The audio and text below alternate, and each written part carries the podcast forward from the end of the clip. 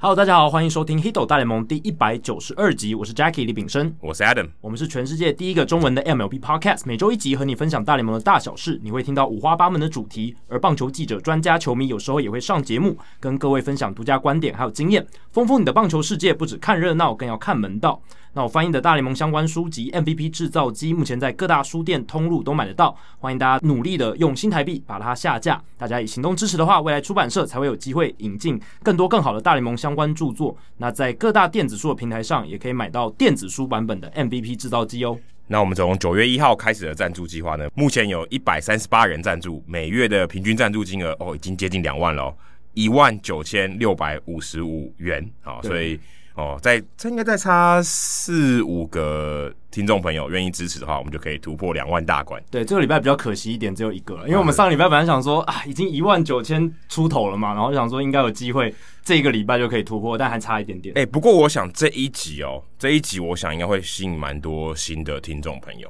啊、因为这一集可能聊到比较多中职的话题。嗯哎对那我觉得可能有一些哎、对于中职比较比较熟悉的朋友，他可能想要了解一下大联盟这边的看法。哦对那我觉得这个也这一集也许会有蛮多新的听众会加入我们，而且我们聊的话题比较是那种普遍性的、哦，哎不是那比较种不是大联 hardcore 盟大联盟的比较不话是题，大联盟专对专门的这个话题就。是一般人、一般球迷，你只是哎、可能仅于进场感受气氛的球迷，你没有太研究棒球的数据或是什么背后的故事，你都可以哎、听得蛮津津有味的。哦所以基欢迎本大家上支只持要你有进场的球迷，你应该都可以有所体会，对没啊，错应该有一些共鸣这样子是。那这个赞助计划也希望大家多多支持啊，像我们这样小众的自媒体，也鼓励其他跟我们一样都在做 podcast 或做 YouTuber 的这些这些自媒体的朋友们啊，也可以透过我们的赞助，哎、给他们一些鼓励，给他们一些加油啊，给他们一些信心，未来也许也可以往赞助订阅的方向走去。那另外，我们也来推荐一下我们的老朋友盘子大哦，不是不是盘娜哦，是盘子大 Dish 潘玉熙，其实他也是我交大的学长，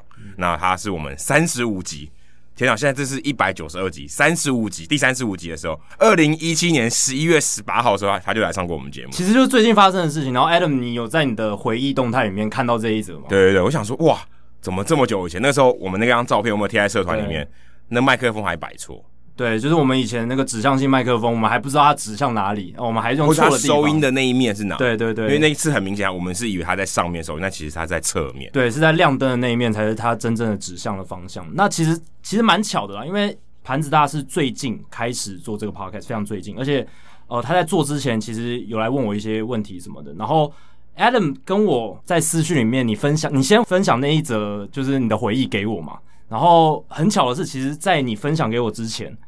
就是在前几天，盘子大才刚跟我分享说，哎、他开新 podcast 的这个事情，哦所以两件事情就很巧的就在那个时候连接在一起他。搞不好自己都忘记是什么时候，他只记得是一某一个哎礼拜六。但是他如果有去他听他第一集，他其实有提到我们两个，他就说他第一次接触 podcast 就是哦可上是门。我说他记不记得哪一天？他应该不记，他是说三年前的某一天。对啊，他不记。得十一月十八号。对对对对，没有那么特定，没有那么记忆那么清晰，但是他有提到我们是他的 podcast 初体验，就是上我们那时候那个那一集的节目，那时候是聊大谷翔平，因为那时候对对对大谷应该有有一些消息吧，就是我记得好像是他要加入大联盟，对，就是有传闻说，因为他就是那个休赛季要准备赴美嘛，对，所以二零一七年的休赛对，季，那个时候蛮多新闻都在讨论，哎、他到底可以会去哪一队对会去哪哪一队比较适合怎么他嗯签约，什么那些规则这些东西。所以那时候请他来聊。那他现在也有自己的 podcast 节目，叫 Dish 的乳酸菌吃茶店。乳酸菌是因为养乐多啦，对对哦，对是因为他支持养乐多燕子没队，错所以这是因为不然好像怪怪的哦。乳酸菌吃茶店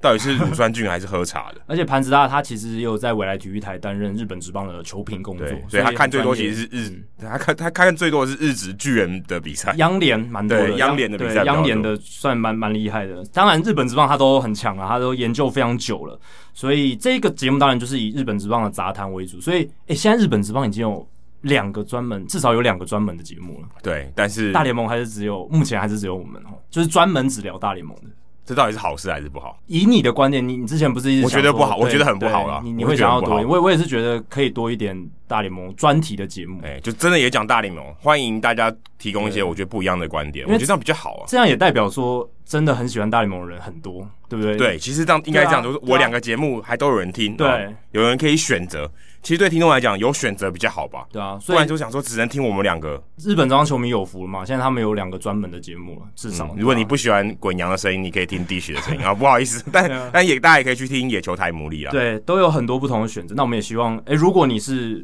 很喜欢大联盟的大大，或者是很喜欢大联盟的这些热情分子，你都都可以加入这个 podcast 的行列。对，也欢迎你。如果你真的有一些些兴有一些兴趣啊、也欢迎来问我们两个，没有问题的。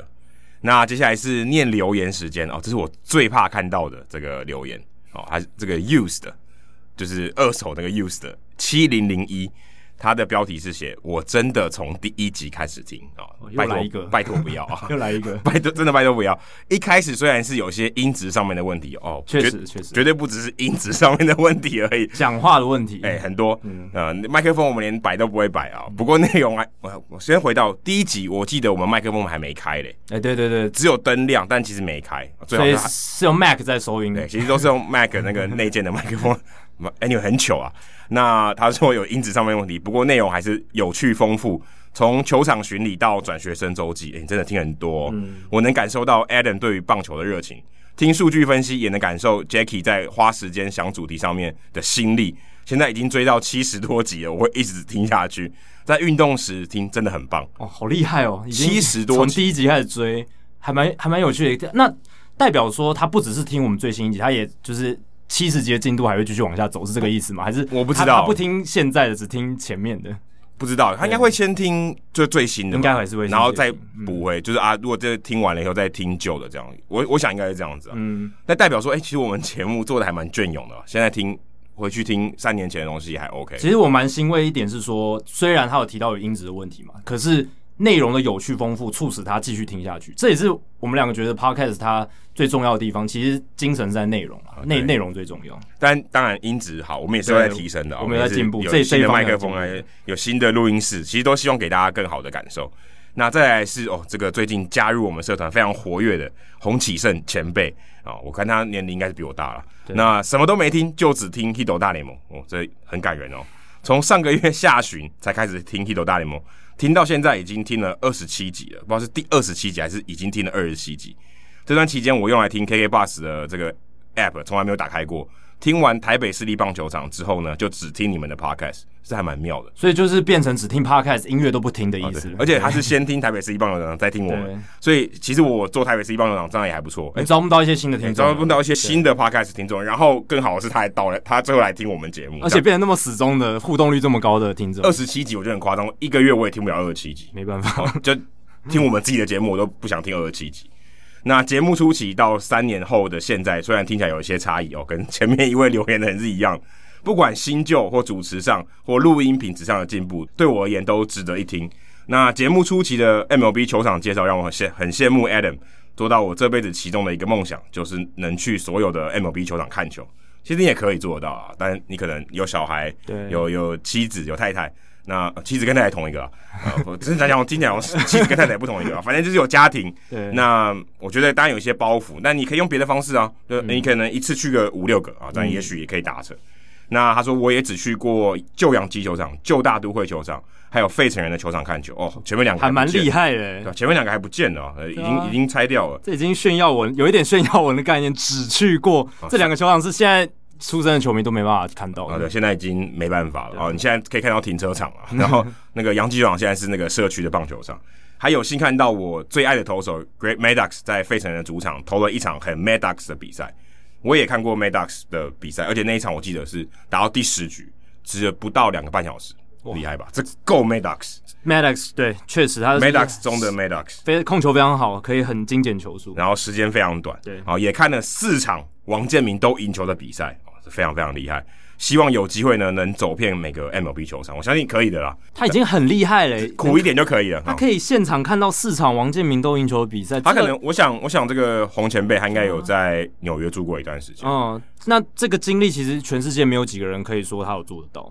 连呃看过四场，除了记者以外， Reach Reach，在在对啊那个纽约的 Reach，这个一定有。他应该有，他应该看过可能也四四场以上输球的比赛。那对啊，那这个还是很难得的经验嘛，所以已经很了不起了。那其实你要收集剩下的，就像 Adam 讲的，不一定要一次嘛，嗯就是慢慢一次用不同的呃几次的旅行把它完成。不过这样子比较花钱啊，你分次比较花钱，因为机票到美国去是最贵的。对啊，然后他说你们的搭档还蛮合拍的哦，一开始也是要磨合一下了。祝福你们节目越做越好，赞助活动也越来越多人参加哦。这洪前辈也有赞助我们节目。再来一个呢是医生力零一二四，用来做学校的报告，五颗星。这夸张了，这这我觉得也是一件好事啊。学校的报告就用了 Hido 大联盟的资讯来制作，非常的顺利。MVP 制造机也帮了非常多的忙。哎、其实呢，我说真的，我看到这个呢，我觉得它还算不错，因为 Hido 大联盟的资讯是你要听的，是代表你还得听完，你还不能 copy paste。这个代表对你真的要，而且要重可能要重复播放好几次，你才能把它打下来嘛。而且之而类且的，对哦你不见得细节，你还要真的要去听。对啊对啊你不是说啊，搜寻一下，然后 copy paste 就交报告了。对啊， MVP 制造机，如果他买的是这个实体书，他也是要看完然后吸收消化，才有办法做出这个功课。而且有什么资料，他也要把字打上去，他不能说 copy paste 也也也不行嘛，也不能对直接所以复制至少贴上他有做一些功，呃对啊是令人非常欣慰。而且这代表可能我们的节目真的资讯量还蛮大，含金量还还算够啊，至应该少还不算是够。闲聊的节目。但其实我真的没有预习到说我当初开始录这个节目，我没有想象到说有人竟然会把我们节目内容哦、呃当做他制作一些学术上的东西会用到的资料，或者是或许学术这两个字有点太有点太重了是不对，是有点太严重了。或许它就是一个分享的报告，分享包，也有可能啦。但确实就像 Adam 讲，欣慰啦，然后也觉得说，哎、自己做的东西，自己分享的东西，还有被 site 的价值。对被晒的价值，然后他们觉得，哎、这个东西是可以跟更多人分享，或者是有这个价值去做研究或学习。哎、可以觉得给我们很一好个 follow up 吗？就是学校你交这个报告给那个老师，老师有没有来听《h i t o 大联盟》？对，或是分享说你你做你的做大概什么做的那内容是什么。你把你的报告贴在我们社团里面啊也以，可以，对好啊不好？，让我们来评分一下。对，让我们了解一下说， 哎、你做了什么内容？那哎、搞不好以后我们发现说，哎、这个东西是大家会有兴趣进一步分享。哎、其实像再往那方面走 EW 就是 Jackie 很常听的 podcast，他们就有 Wikipedia，、他哦们自己的 Wikipedia，所以也许《h i t o 大联盟》未来可能有热心的听众可以帮我们建个 Wikipedia。对那个节目 Effectively Wild，他们的粉丝非常疯狂哦，有很多是那种学术分子，或者是有很多是那种狂热分子，他们就是会把他们每一集的节目内容，就像刚才 Adam 讲的，他有用那个网页去把它做成一页一页的 wiki，把哪一个节目里面哦，比如说我跟 Adam 聊了什么东西， 他们全部把它列出来，然后这个节目有什么重点，全部列出来对。啊，例如说人物我来讲，他就至少列可能一百个人物。对，然后那一集人物来讲里面大概提到了什么，他都会写下来，然后让任何节目的这个节目的粉丝都可以很快的搜寻到，诶，比如说以前讲到的内容，或者是哪一些东西是可以直接引用的，可以很快的在电脑上、网页上找到资料，而且这样抄作业就更方便了，超方便。你因为 以后大家写报告就更方便了，只要 Command C、Command V 就可以了。对啊，不然你说要用 podcast，然后一直回放，一直然后回放之后要再打字，然后要去确认说自己有没有听错，这其实有点麻烦。哎、不过相较起来，podcast 还算是一个比较稀缺的一个资讯的来源，所以你去能找到 podcast，你跟至少跟大家写的都不太一样，真的对不对大家只能找 Wikipedia 抄一抄。哎、你听 podcast，你还听到我们两个人的意见，对不对？绝对两不个太一样人的观点，两个人时事看法、角度都不同，哎、提供你这个报告也有一点增色。其实我也要承认说，我在数据单里面常常讲到一些主题或内容，也是从 EW Effectively Well 上面去算是借用啦。对，因为他们的东西，对啊，取材，因为他们的东西其实你在一般的网页，什么 ESPN 啊，你在甚至大联盟官网都找不到的。然后他们聊的内容真的非常深度，非常有趣，所以我想说，诶，既然在台湾比较少人听这个节目，把他们聊的内容引进到台湾这样子，所以他们也算是诶启、发我们这个节目，然后我们也很开心看到 Eason 可以这样做。好，接下来冷知识时间哦，那想要结合一下时事啊，就是 Theo Epstein 在这个礼拜十月二十号的时候，他宣布自己要离开小熊，而且跟我们之前预告的差不多。没错，那个时候我们已经有稍微谈过说，诶，他风声啊，对这也小鸟已经告诉大家了。所以那个风声化为现实，所以他也开记者会告知大家这个讯息，他也对内部员工有告知这件事情，有发布一个很长很长的声明。那他在声明里面也有提到说，诶、明年他预计也不会在棒球产业工作，可能就是先休息个一年吧，看之后还有什么样的这个工作机会。不然的话，其实像费城人就蛮有可能呃去找他来当这个棒球事务总裁或是总管这样。但现在看起来，Theo Epstein 应该是想要休息一年。那原本的总管就是他的左右手 Jack Hoyer 就获得升职，所以 Hoyer 现在就是小熊队新任的棒球事务总裁，就是我们在春训看到那个假装在灌篮的那一位 总管。哦，这个这个故事没有听过的，应该不知道我们在讲什么。对，如果你是那种资深听众，如果你还记得我们在那个大联盟采访春训那那几集的话，我们就有聊过这个话题，有我们有亲眼见过 J Hoyer 做过一些很有趣的事情。对，现在他终于真的灌篮了，对因为没有人盖他火锅了。原本盖他火锅 的是 Epstein，他什么都要跟他报告。对，以前他在教师队有当过两年的总对管，，啊当郭总管。那这次算是他第二次，算是变成这个球队的头头，就是当家的总管。原本他可能只是左右手，对对对，鉴于这一个时事哦，我想我来问一下大家啊，Theo Epstein 他从二零零二年到现在嘛，呃，接受红袜总管的职务以来，他担任这种球队的总舵手已经有十九年了，从二零零二年到二零二零年为止。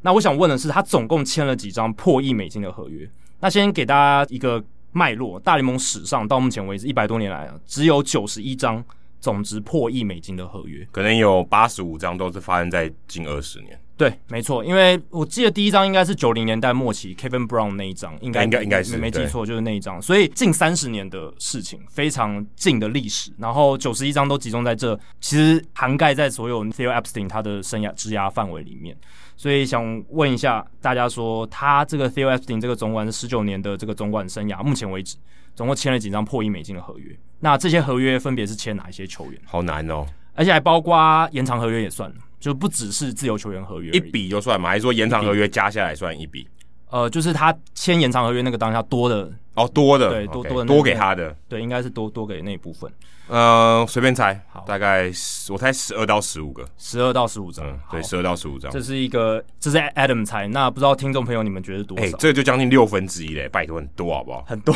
对，九十一张六分之一就十五张啊，当然会这样猜是有道理的嘛，因为红袜跟小熊都是算很有钱大市场的球啊队，那尤其是小熊在。因为 Theo Epstein 刚进去的时候，Tom Ricketts 他们家族已经接手，他们也算是蛮有钱的。先不讲别的，现在在队上啊，现在离队的可能也算吧，John Lester、Jason 嗯 Hayward，然后达比修友都都这三个都超过破亿了。你这样想就想到了三张，对，当而然，所以且当然，对当然也只有大咖的配上对破亿的合约了，因为破亿的话至少是四五年大约嘛。啊对，一定要这么长的合约嘛，不然的话，你说如果破亿签三年以内不太可能，在以前十几年前，一年三千万美金的薪水是没有的，以前对啊最高薪水就一年两千五百万美金 ARA 的合约嘛，这样就要四年了。对啊，这样就要四年了，所以通常都要四五年以上的合约，然后而且这个球员一定要够够大咖，而且。年纪也不能太大，这也是一个重点。好，那就我们在节目的主轴线之后呢，会跟大家公布这个冷知识的答案。好，那之所以会想聊到这一个时事还有这个问题，其实也是因为我们这个礼拜的主题，某种程度上哦，也跟大联盟球队经营有很大的关联性啊。那我们这个礼拜就是大来宾时间，然后邀请到的是在大都会球团里面哦担任亚洲市场代表的 Wayne。那他其实之前有上过我们节目，在第五十九集，那那一集就是介绍他的工作。那一集我们还在他的办公室录的，我们在对，没错，在我们在 CD CD Field Field 里录的面的这个对职员的办公室里面，哎、应该是会议室对不对？对，是会是。而且而且，大家我们要再把这个东西再增添一点故事性，因为那一次是我们第一次去春训，对，春训2018在年亚利桑那，他在 CD Field，嗯，我们买了机票飞过去采访他，再飞回来。对，就是为了采访他，就特别飞去纽约，对，所就以是这么热血。对，所以现在他飞回台湾来接受我们采访，，呃，就是还我们一个人 没没有有我开玩 笑，但 的确他现在人在台湾。对，就是我们之前是飞去找他，现在他飞回来台湾了。那今年因为疫情的关系，他比较有多的时间可以在台湾这样。那他也有这个机会可以在中华职棒看比赛。那这是他过去在大都会这可能快应该超过十十五年以上，嗯，对十五年的这个工作职涯里面没办法做到的哦，事因情。为他之前他大学就到美国去念了啦，他在对大都会没有十年，对可对是对美他国在美国这个旅美的时间超过十五年了，赴美之后就再也没有机会在暑假哦，或者是在夏天的时间回在来赛季的时候，对啊，在赛季之后回来台湾看中华职棒现场的赛事就没办法，所以这是大概暌违十五年，他第一次回到台湾看中华职棒。那我们就想说特别邀请他来，因为他已经具备这个球团员工的身份了，看职棒的角度一定跟他十五年前差非常多，所以。想说这个东西应该是很有价值，因此请他来分享。那接下来就是大来宾时间，我们就话不多说，马上开始吧。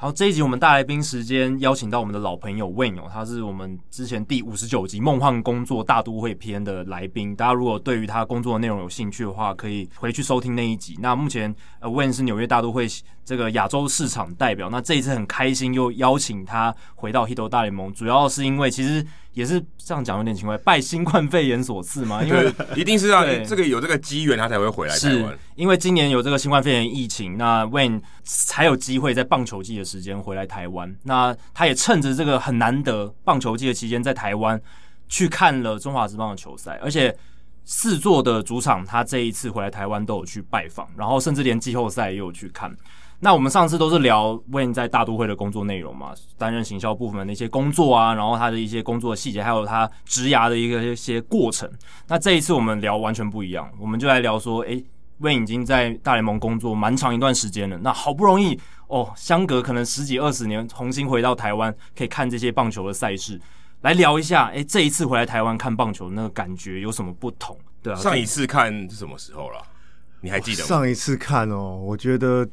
呃，是你还没有去美国之前，应该至少有十年有了，哇应该塞有十年。十年内真的已经完全不，中华之棒才三十一年了耶，嗯，对对对对。十年已经过了三分之一了。上次进球场是十年之之前，呃，我我记得上一次进的是新庄棒球啊场，哼然后那时候好像呃富邦是绝对还没有开始接手，啊那可能义大也还没有接手的时代。义大那个时候应该还在澄清湖，对不所以对对新庄对应该还是不是所以我任何人的主场。所以我上一次对对对，所以上一次我记得去进去的时候，主场应该是兄弟的兄嗯弟、老兄弟像的的主场，哦，还不是中信兄弟，还不是，中心兄弟。哇因塞为！中信兄弟是二零一三年才接手嘛，如果但没讲起来，他已经是上个朝代了，他们跟清朝一样 久了。蛮久以前的， 对上一次进球场的时候不，，对于新庄来讲是上一个朝代，对于兄弟来讲也是上一个朝代。对于整个中华职棒来讲，已经也是上个世代的事情。对啊，我觉得这次好恐怎么好像恐龙？ 我觉得你刚刚讲的，就 Jackie 刚刚讲的很好，这其实呃，真的是今年二零二零年真的是很动荡的一年嘛。那也刚好因为有这个肺炎的关的的问题，呃，那大家都知道说，在美国呃影响其实蛮蛮大的，不管是整个社会啊，或者是说对于体育界啊、运动体系等来讲，冲击都是非常非常的大的啊。不管是篮球、棒球、football，通通所有运动基本上都是一样的。那所以我觉得这次是非常难得的机会啦。那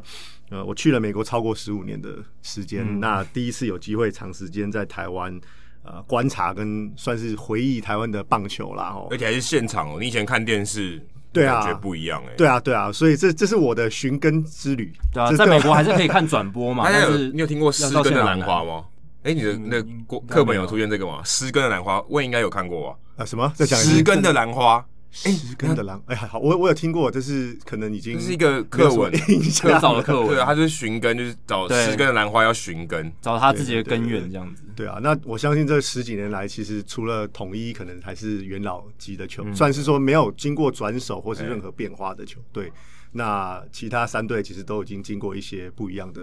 呃转手啊，或都是都换老板了，对啦，对十啦年前应该还有拉纽啊，诶有是拉有纽，是拉纽对啊有。有有拉妞从零三年应该就零三年是第一金对刚，对对然后后来就变拉妞哦嘛，可是乐天现在也算转手了，对，也所以转手对啊了。然后现在甚至实施了全主场制，对以前还没有这个东西，对对对现在这个氛围还有经营的方式都完全不一样，没，错，没错。所以说，你知道十五年不算短的时间，那所以这一次重新又呃进到了台湾的棒球场，然后看了观赏了呃，其实加一加算六场的呃中华职棒的比赛，包括季后赛哦。那对我来讲，我的冲击其实还蛮大的。嗯，对啊，对啊，就整个整体的氛围是跟呃十几年前是完全不一你样。还带小朋友一起去看吗？对，全呃，家人没有吗啊全部，但几乎几乎每一场都有。对那你第一场在哪里看？第一场在回顾一下。呃，对在新庄，哦，在新庄对对对，从北一路巡回到南，呃，算是啊顺序对不一样是有点峰回路转嘛，先对先从新庄，然后到台中，然后桃园、台南这样子，哎，对对对，有一点没错锯没锯错齿状的感觉啊。记对对忆记忆对，力非常好。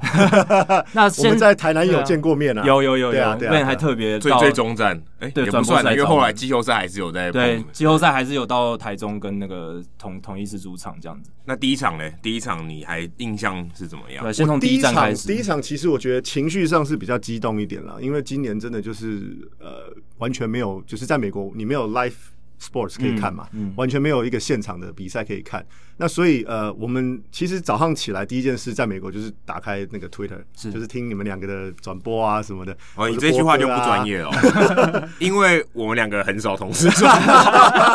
没有啊，分开来听啊，旗下听我跟波哥，或者是你跟波哥这样 子，对对对对，那那时候就当然就是因为这样的关系，所以诶觉得说难得回来，很想要很想要再再进到球场去亲自去体验一下，然后也大概知道一下呃台湾目前的棒球环境啊，还有就是他们的行销模式有什么地方是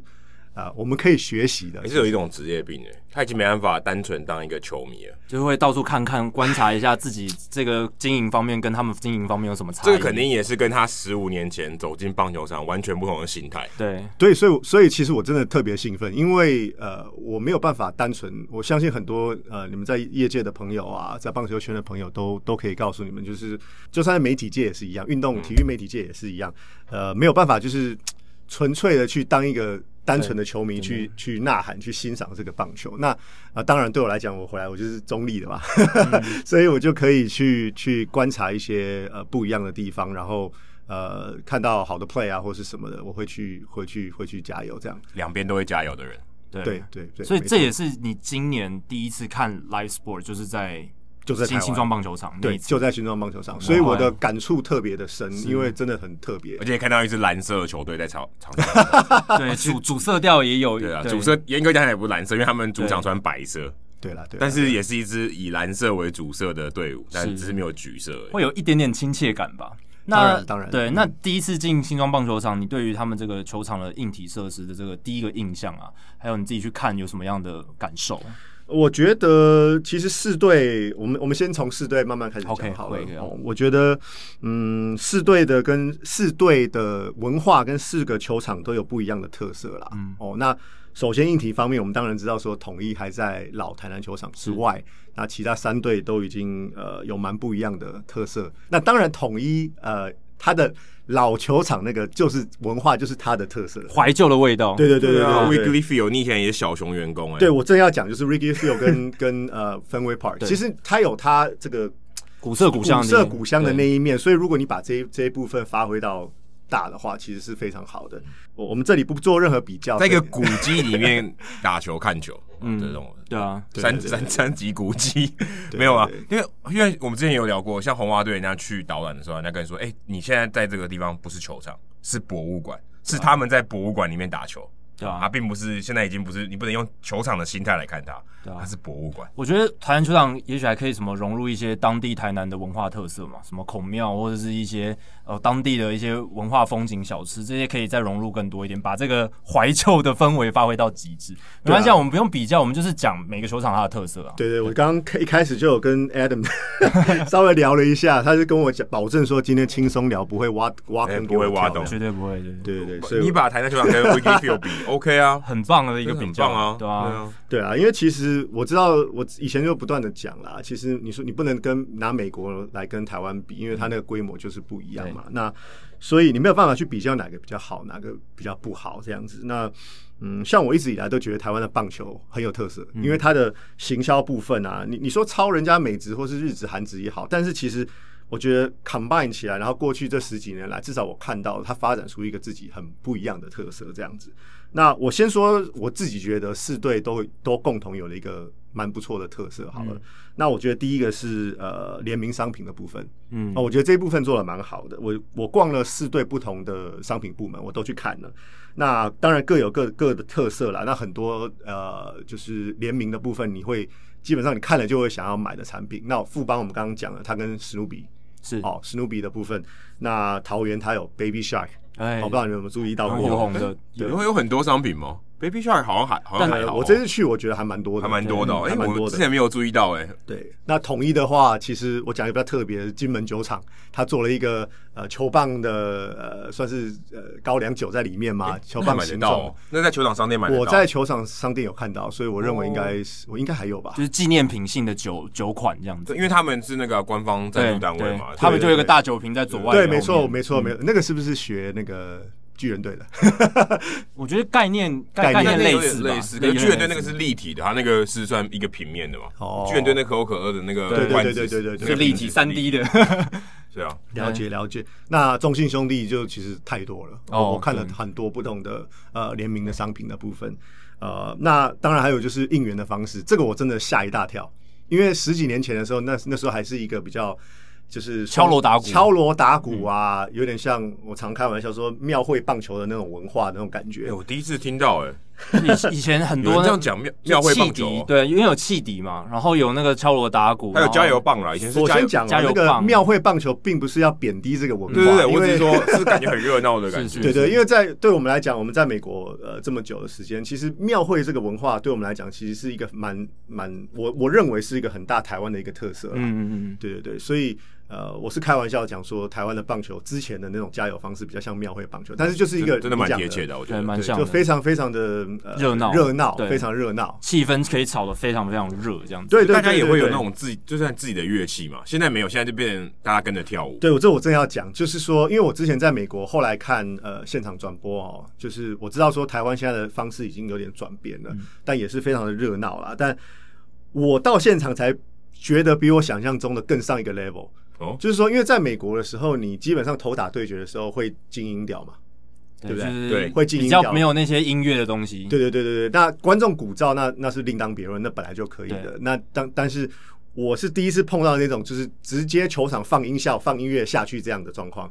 哇，那这场面真的很震撼。对我来讲啦，这是我很难去想象到的。嗯放音效说他们球场对，加油曲。哦，加油对曲对对对对对，因为以前其实你有加油曲，可是就可能两边呃不一样的对对对加油队自己去带嘛，自以己前去比较演奏。是 live band 哦，现在好像是用 DJ 去播那个音乐，对，现在那个音响直接打出来，而且那个音响的声音可以放到非常大，这样子。有些还有提词啊，对不对？对有些还我会还会告诉你说应援曲要你应该怎怎么么唱唱，对对，外野大荧幕会跟着，就是放放那个词啊，让还让观有众带一起动作，对对对他们还对写说这个时候你要手要怎么动之对，类的。当然还有啦啦队。刚刚你讲当的然就是，对其实是呃近几年，呃应该不是近几年了啦，但是就是呃现也在是啊，至近少十是年至来少是你上次回来之前都还没发生呢。对啊对啊。那我当时第一个想法就是哇，可以这样搞啊， 所以就对我来讲是一个蛮蛮冲击冲击蛮大的一个一个体验啦。哎、其实就算美国，美国其实有啦啦队，像马林鱼他们有啦啦队，可是他的这个形式完全不一样、对啊他也不会在局间或是甚至在比赛中间啊、跟大家那在呐喊，他当然是比较像是一个呃局与局中间，然后出来有点像是一个中场节目啊、给大家娱乐一下这种概念，没错没错，完全不一一样。不会在大都会比赛中在那边跳舞这样对子。，对对对，大都会基本上也是啊。我觉得我们的加油应援团吧，就是基本上就是吉祥物跟跟一些。呃，工作人员哦，嗯可能换局的时候丢 T 恤啊，或是有进行一些呃场内的游戏啊、活动等等之类比的，较美式一点。嗯，对，那我呃，好，我们从我们就从刚刚我们提到就是球场的部分，那我们从富邦开始，啊好啊从好啊从北到南开始可以讲好可以了啊。哦，哦，那富邦的新庄棒球场，这个我觉得说来惭愧啦，因为我自己本身住以前就住在台北嘛，嗯哦，那我上次进进棒球场，我我上刚刚有讲过，已对经是蛮长蛮长一段的时间了。那呃，我记得上次去的时候，我们刚刚讲说义大都连义大的时候时代都还没有，嗯那中华职棒好像还没有真的进入属地呃主义对的时代，有啊，对兄弟来讲有啊，它不是全国全国主场，全他国属地主是场台湾，对啊，应该从二零一一年桃园队开始才比较有那个明显的主场的哎对感觉比较有，应该讲比较花更多心思在单一个球场上对面。经营自己的主场。对啊，对啊。那我还记得以前就是进场看球的时候，就自己带带食物啊嗯，带带饮料啊，因为我球到场旁。边的夜市去买东西。哎，对，等等带进啊，去因为嗯因为其实现场可能就只有便当跟一些简单的饮料。那现在真的进去就哇，真的完全不一样了，就是非常非常有特色啦。哦，那我举几个我觉得很棒的地方。第一个，我觉得你们可以猜得到，就是厕所。嗯，哦，厕所的部分，我觉得富邦这一点真的做得非常好。其实我也是上个礼拜六去看江教练打球，我才第一次踏进新庄棒球场观众席的厕所，哦，真的哦，没有因为之前去都是媒体席的。哦我第一次真的到那个第那楼层第一一楼上面，二楼算二楼啊的厕所去上厕所，我才发现哇，原来这个真的蛮夸张，有点像饭店的厕所，真的，对真的，对真的。因为我自己也有去看，然后每一次进去都觉得很而且舒服，而且很大哎、而且也有也有那个比赛的画面给你看。对对对，我觉得这个是真的，真的是非常非常棒，因为尿尿的地方还有那个富邦 Angels 对对对小雨，对对就好怪男生厕所里面，对对啊，这我个人认为这是球场呃蛮重要的一个部分啦。吼，那因为所有人都会接触到，一定会接说触到说。说真的，比美国的厕所还好。对是啊对，真是啊的真的真的，这整个舒适度都提升了。小熊队的厕所 w i k i Field 你去上过吧？我知道我知道，其实就是就蛮我们之前上百灵果的时候有聊过嘛，就是它是这种当兵的，是这种瀑布脸的那对对对种，对热潮电视的那种。是啊的是的，美国有一些旧的球场，呃，包括 football 球场，其实都还是有这样的啊对，。我想应该还还有存在，对啊对啊对啊，那刚刚你也提到了电视，这个正好是我要讲的下一个。因为我们一直在冲哈康，一直在一直在没有，我觉偷得看大他的家可 round 能可能想 想的都差不多对了。哦，那电视的部分，因为其实我觉得之前去过新呃去过新庄棒球场的人应该都知道，就是说你在内野的部分，上层看台基本上会挡住一些嗯呃观众的一些视角。高飞球基本上被卡掉了。对，对尤对其是第一层后面排数嗯的哦，有时候高飞球就看不到。对啊，那你刚刚有说就是 Wrigley Field 小熊的 Wrigley Field，还有芬威 Park，基本上因为他们老球场也是一个古迹的关系，很多也会有这样类似，就是说呃视角有一些死角的部分这啊样。设计上不周全啊。 Obstructive view，对对对对对对，所以我觉得这一点富邦有注意到，是真的真的蛮好，因为它基本上呃被 obstructed 的地的地方都有装那个电视可以可以看，就观众席的地方。嗯，就是你如果看不到的那一个区块，你可以透过电视画面来弥补。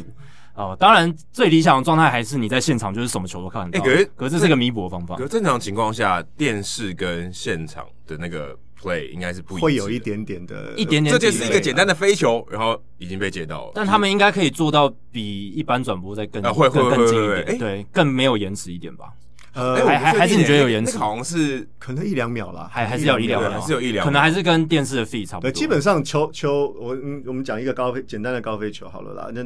打击者打出去之后，其实呃可能观众看不到那个抛物线，但对是基本上如果外野手就定位接到，他们是看得到的。啊就等于是在空中那一部分看不到啦。那、如果因为呃有有电视现场转播的关系，他们可能哎、比较不会有那个嗯落差不会那么大啦。可是他可能看到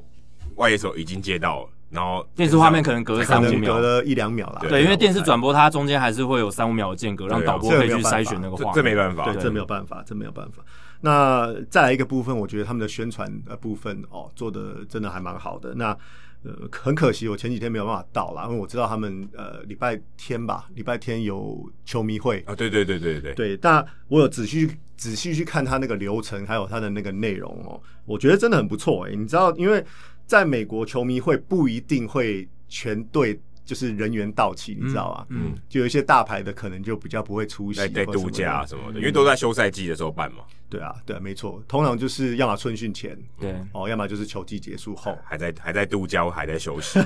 不想对啊来。所以我光是看到那个阵仗，我就觉得哇，那球迷加入那个会员啊，哦，就就的就就已经很值得了。诱因很够了，感觉对对对，阵仗很大那。我看那个照片啊，什么其实都蛮多，跟球迷蛮多的互动，然后嗯参与的球迷也蛮多的，我觉得真的很棒。对，然后我觉得我自己在新庄的感觉，在看球的感觉是他们的饮食部其实蛮像美国球场的风格，我觉得他们有向美国取经啊，就蛮美式风格的，包括对那个招牌的这个展示的方式，然后卖的东西其实。也也有学美国，但我觉得这是好事，因为台湾以前没有这样子的球场的饮食部。那像桃园或者是台中或者是南部的台南球场，其实他们的饮食部各有自己的特色。对，没错，没错。还有球员联名的便当吧，我记得有有富邦桃有桃园也有，桃园也园也呃，有，台中好像也有，台中还是说周周记饮也有料，呃，呃的台中部分是饮料，台中是饮料，对对啊对。对对对对。哎，这是美国也没有吧？对，我觉得跟球员联应名该没这有不这错种？吧？大都会是没有，但没有有联名的有有的几队可能会有，像之前 Ichiro 还在水手的时候，哦有就有那个 Ichiro Ichiro，对对 对 Roll，OK，、没错呃这个双关还不错，对，对。那我们接下来可能呃，我们到桃园，好啊，好啊啊，桃园棒球场。那我觉得它最大的一个特色其实就是那个连外交通的设施跟它的宣传的部分。嗯，那呃我想桃园棒球场跟其他三个其他的三个球场比起来，最大的优势其实就真的就是它大众运输的部分，它有呃机场捷运跟甚至高铁高在铁附近嘛可，以对。对，所以对于本身没有汽机车的球迷来说的话，其实是呃方便很多啦。那尤其它结合捷运站的那个部分啊、有充分利用捷运站来做它的宣传。啊，对，哦，我觉得这个站体本身，呃，跟球队的连接啊，还有装潢等等，做的非常非常的好，好好。像也是唯一一个嘛，四个主场里面对对唯一一它是唯一一个个好像跟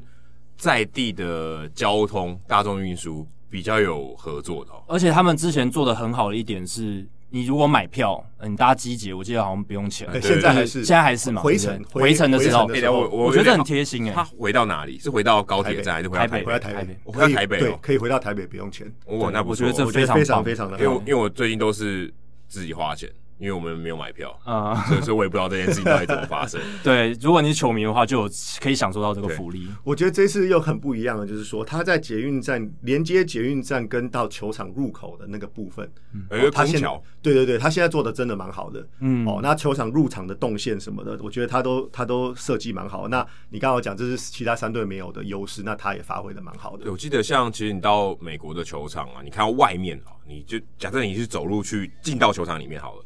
你都会看到很多罗马旗啊，很多嗯，不管是呃可能商店上面有一些装饰啊什么，你会有一个慢慢到球场的一个气氛，啊嗯或是你可以开始慢慢认识说，哎、原来有这些球员。假设你第一次进去，或者你没有看棒球，哎、你可以知道说，哎、这些球员对，大概有一些名字。那我觉得像乐天这点就做得很好，因为你从头到尾，嗯你搞不好可以把整队都看完。就从初战开始，你就进入这个桃园棒球的世界的感觉。对对，对有对这种有对这种通道的感觉，有这真的种气氛的营造，对对哦对然后你可以慢慢好，哎呦，我们开始看棒球了，进入棒球的感觉了，进入棒球的氛没围。错，没错，没错。那他们把这一部分真的发挥的非常好。嗯那接下来我想要，我觉得说蛮特别的，就是他特殊观众席的部分。嗯，哦，哦，就是左外左右外也有一些，好像可以呃吃火锅，是就不是？。对对对，就今年因为疫情的关系，可我不知道有没有做一些跟动啊。但哦有我有之前好像有有看到波哥，对对对对对对对对 对对对，那这这部分我觉得是很有特色啦。嗯那还有就是说，呃，他们在观众席的最后最后面有做那个迷你的小包厢，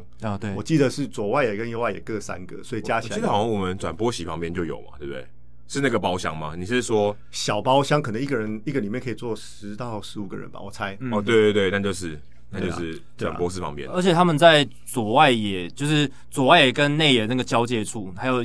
应该右右外野我不确定有没有，但左外野那边有一个区块是可以，好像是挖在包地面上的就。地面上，然哦后对可对以对对野对餐的，可以有点像是那个台南球场的钻石席，对不对？哦，没有没有，呃那个是 Roxy 嘛？对，那个个是哦 Ross，那你个说 Roxy 后面还有一区是，但它是在它是它是有哦隔对对有对隔对起来的，因为对像对你对可以想它好像在一个牛棚的位置，对对哦对对，然对后室内牛棚的位你置，可以包下来，然后办 party 什么的，然后在户外的感觉，我觉得也那个区也弄得还不错。对啊，嗯我觉得这些特殊座位跟 premium seats 啦，其实有它的市场啦。因为像我来讲的话，我可能呃难得进场一次，我可能会想要带长辈或是小孩去。哦，那可能就需要一些类似这种比较 private，然后比较私人的一些区块，哦哦，去去做这样。所以我觉得这部分真的，如果有这样特殊区域可以选择的话，会是一个很大的亮点啦，跟增加一些某部分球迷的进场的一个意义还。有团体需求嘛，公司聚餐、朋友聚餐，如果有包厢，如果有一个区块可以大家享受那个氛围，也不错啊，对啊哎、。这个我觉得刚好我也很适合来聊一下，就是像美国这种文化，其实包厢的这种文化，不这样讲怪怪，但是呢，包厢变成大家一个可能聚会或娱乐或会议的一个选择。在台湾，我想绝大多数人都不会想到这一点，百分之九十九点九的人都不认为有这个选项，或他大家还不印象知道中对对，大家可能说，哎、我们去开会，然后我们唱个歌也可以，对，去 KTV 开会，这好像也 OK 嘛，开半个小时会，接下来大家唱 KTV，可是不会说，哎、我们去球场开个会，然后接下来看球，你你想看就看，不想看你也可以离开，但我觉得就是一个不错的选择。如果你在美国，这个应该很常见吧？没错，那我基本上这算是我工作之一啦。那我常常会跟一些可能纽约当地的公司行号啊，哦，去做一些呃联系，那会帮他们安排做一个呃可能 customize 的一个 package。哦，那基本上就跟 Adam 刚刚讲的，公司可以呃。可能还没有下班前来做一个年终报告啊，或什么的，那我们可以提供我们的试听室，让他们去做呃一些简报等等的，可能是全部员工或是或是某几个 team 之类的。那结束之后呢，我们又可以安排可能让他们到球场底下看 BP，哦哇，，还那还那还蛮早 的，这是一个对对对对独家的对 access，这样没子错没错没错，哦或甚至说我们可以安排呃几呃几个几位可能需要呃当月最佳员工啊、年度最佳员工等等的，在场上接受一些表扬。哇，你是说在比赛开始打前？比赛开打前，哇，这也太荣赛耀前了活吧！动对啊，对啊那或是甚至我们可以让呃呃这一位最佳的员工或者或是 CEO 好了，都可以看这个公司是怎么规划啊，去看看看要去开捧球谁啊，啊去开球，然后完了之后全部人带上去，呃，可能拍个照啊，然后再全部人带上去包厢里面，那就是让他们有一个很美好的夜晚这样。这个在美国应该是很常态、经常发生的事情。对，那大都会是蛮长已经已经有一段时间在做这件事情。我知道不是每个球嗯队都有在、呃做这一块，但我们这一块做的是蛮蛮蛮久的，然后蛮蛮活跃的，应该就是这样。像我是知道台南我的观察啦，其他球场我不太确定，但台南有时候他们会邀请他们的赞助商、那个企业、银行什么的，然后邀请他们的老总或者是哦、呃一些企业他们里面的员工来到现场哦，有时候也会开球，有时候也会哦、在这个贵宾席里面、哦去享受这个棒球比赛。但我觉得应该不是那种常态性，或者他们就是因为他们是赞助商，所以邀请他们来。对，我我觉得比对方说邀请，邀请它好像是贵宾，可是我像包厢那种，有点像是，哎、我就是企业客户，对啊，我就是一个对 KTV，对你就来租嘛，有点像这样。对你也你也对可以啊，对你对对不管你是谁，你只要哦讲难听点，你你有钱就大爷，对对对就对可对以对就可以花钱把这个空间租下来，也可以看球就。是一个企业客户的市场在那你边，你不一定要是贵宾啊，对不对？对我们也可以对啦诶，对啦其实我们也可以《h i 大联盟》，搞不好也可以以后办一个直播趴，然后真的在球场里面的包厢，对啊，然后我们也可以现啊场看，我们也不用扣扣荧幕啊，直接看现场的球赛也是直播趴，是这个啊不错。对因为台湾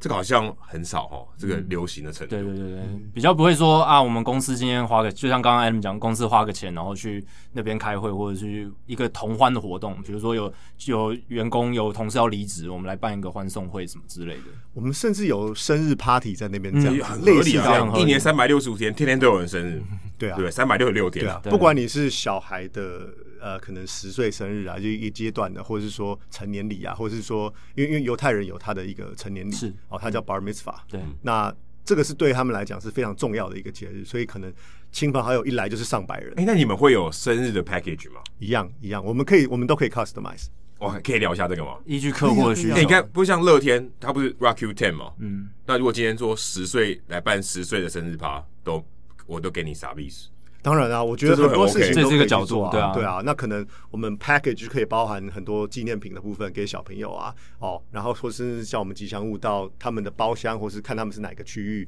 哦，去跟他们同欢，在比赛前的时候、比赛中的时候，或甚至让这一位寿星或是什么的，呃，就是来成年礼的人，成年礼的人去上大荧幕玩一些中场的小游戏啊对对对等等的，或甚至开球，这些都是我们可以去做到的。留下一个非常难忘的回忆啊，他就会知道说，哎，我成年礼是在大都会 City Field 里面办的，哎、然后还而印且象他深刻搞不好还可以跟那场比赛做连接。对哎我那场比赛完全比赛，厉害吧？对啊，对不对？我大都会几比几赢球我都还记得，对啊，对这啊很棒哎、另一方面，你想想看，如果同时来这么多的小朋友，直接圈粉啊！对对啊，真的至少命中率也蛮高的吧，对不对？对啊，对啊，小球迷就是下一代的金主嘛，就是没球 球队的衣食父 母。哎、刚刚提到生日，其实在美国几乎每一场比赛，小联盟也会有、哦，就是他会看到说，哎、今天是谁谁谁生日，或是哎、我们欢迎谁第几大寿，或是欢迎什么企业客户，都会在那个大荧幕上哦出现。展示出来对对。对台湾没有哎、对，台湾是不是没有这件事？呃，我这次是没有没有没有观察看到对也也许有球队在正在做啦。对这那是一我个就是没还有蛮不错的看到商机哦，就留个言这样子。对啊，对啊，对啊，这个应该我觉得现在球团应该可以想到，就是可以来扩大这一这一块其经营。实对了，啊我们讲到就是 就是金钱的这个部分啦，就是铜臭味比较重一点，但是其实这就分两个部分。第一个部分，像我们大都会的做法，就是说你其实可以买，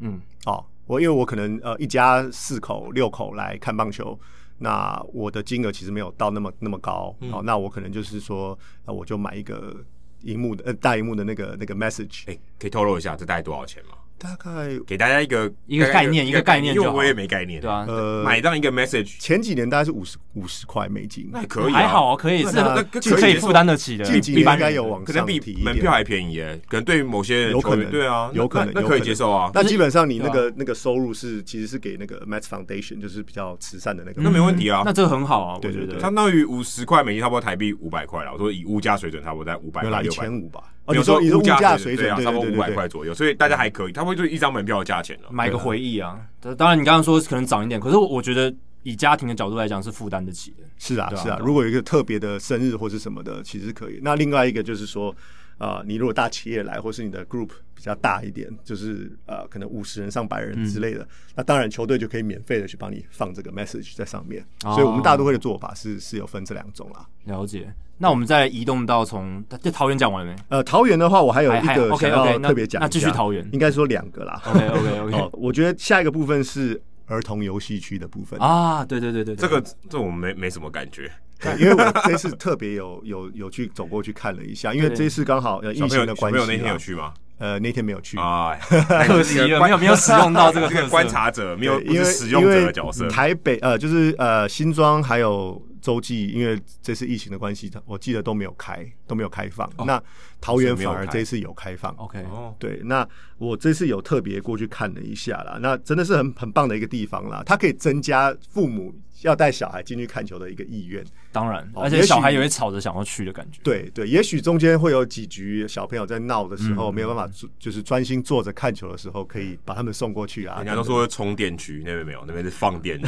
感觉手机充电区，小孩放电区。没错，没错嗯真的。那最后一点哦，就是我认为桃园这个部分做的非常好的，就是 sponsorship 的部分，哦应，该说招商或者说企业赞助支持，嗯呃连合接作嗯的那个部分哈、那就我所看到的，我感觉好像每个每个周末的主场都有一个企业赞助，那就会配合他们的球衣，对哦，做一些更就是改变特特别版这的，也是常常我不知道，哎、他到底哪一队？因为球衣常常换， 这样子对啊对啊，他频甚率至很高。而且颜色变动很大哦 哎、。对，哎、哎、这个从企业赞助或是球迷的角度来看，你觉得像球衣这种事情啊，因为因为美国几乎没这样做嘛，几乎没有，几乎球衣就是固定在你那觉边，得对有美国有没有办法也 adopt 这种东西？我觉得可以耶，我觉得可以，这是可以美国学习的我地觉得方。可以耶一个周末 OK 嘛，就像 Players 对啊，就 Weekend，、特别版然后的球衣，对，我我们光是讲普通球衣来讲啊哈，我们前几年，呃，我们之前可能呃十年前好了，我们在开玩笑说兄弟像的球衣像赛车服一样，对对，哎、我觉得那时候觉得很好笑，但是中华职棒真的走在世界的前端呐、啊没有，其实真的像很因多为中南美洲的联盟也是很可怕，对啊对对，现在球衣赞助哎、其实你你你不要看美国大联盟百年历史好了，我觉得不是不可能在未来的几年中，不是已经要发生了吗？对啊已经对要啊发对生了可啊是，他们有像单一的 logo，会有限制像目 NBA 前那种他们会有一些是这样限子制像 NBA 也是嘛。对对对那我觉得不管是 NBA 啊 NFL，其实这慢慢慢慢都应该会会开放。但是这几年才发生，中华职棒走的，就像我也讲，前面 很前面，在这一块对上对面，对对，在真的赚钱上面，中华职棒球衣上脑筋动得比较快。真的真的真的。可是他要做到那种主题性球衣并不容易耶，对不对？那还有一些设计、对啊，所以我觉得，我觉得桃园这一部分做的非常的好，他甚至可以把两个不同的企业做一个连接，哦有这个就譬如说是呃 Jackie 的这间公司来、嗯呃主办这个活这个周末的这个活动，可能是魔术趴，可能是什么嗯趴，对但是 presented by 可能台湾精品、啊，另一家单哦位，另一家单位，等于是把它结合在一起了，两家都受惠到，对，这样还没不错，没错，没都有错。曝我觉光得到这个这个换一个角度想，就这个就是运动行销的一个价值在。是那我觉得这几年台湾台湾的企业啊，就是慢慢慢慢有了有在了解到这个部分啦、嗯，这个曝光对大家的效果蛮应该蛮不错的哦。而且尤其是诶、尤其是今年，我觉得这个职棒的热度应该让一些企业看到，诶、职棒的商机其实蛮大。你看中信兄弟那主场，然后还有统一的台南主场，全部爆满，每一场都场场爆满，没错，对吧、没错那，个消费力也是蛮惊人没的。错。那我们就继续讲到中信兄弟， 从桃园移到兄弟，刚好是一个很好的转转接点。对对还可对，以搭高铁就直接到了，哦哎对啊那高铁还要坐坐一下计程车才是啊，到球是场啊，可是是可以透过高铁来运送的。对但我觉得其实呃，你刚刚讲到呃这个部分哦，我觉得洲际一个很大的优点就是它的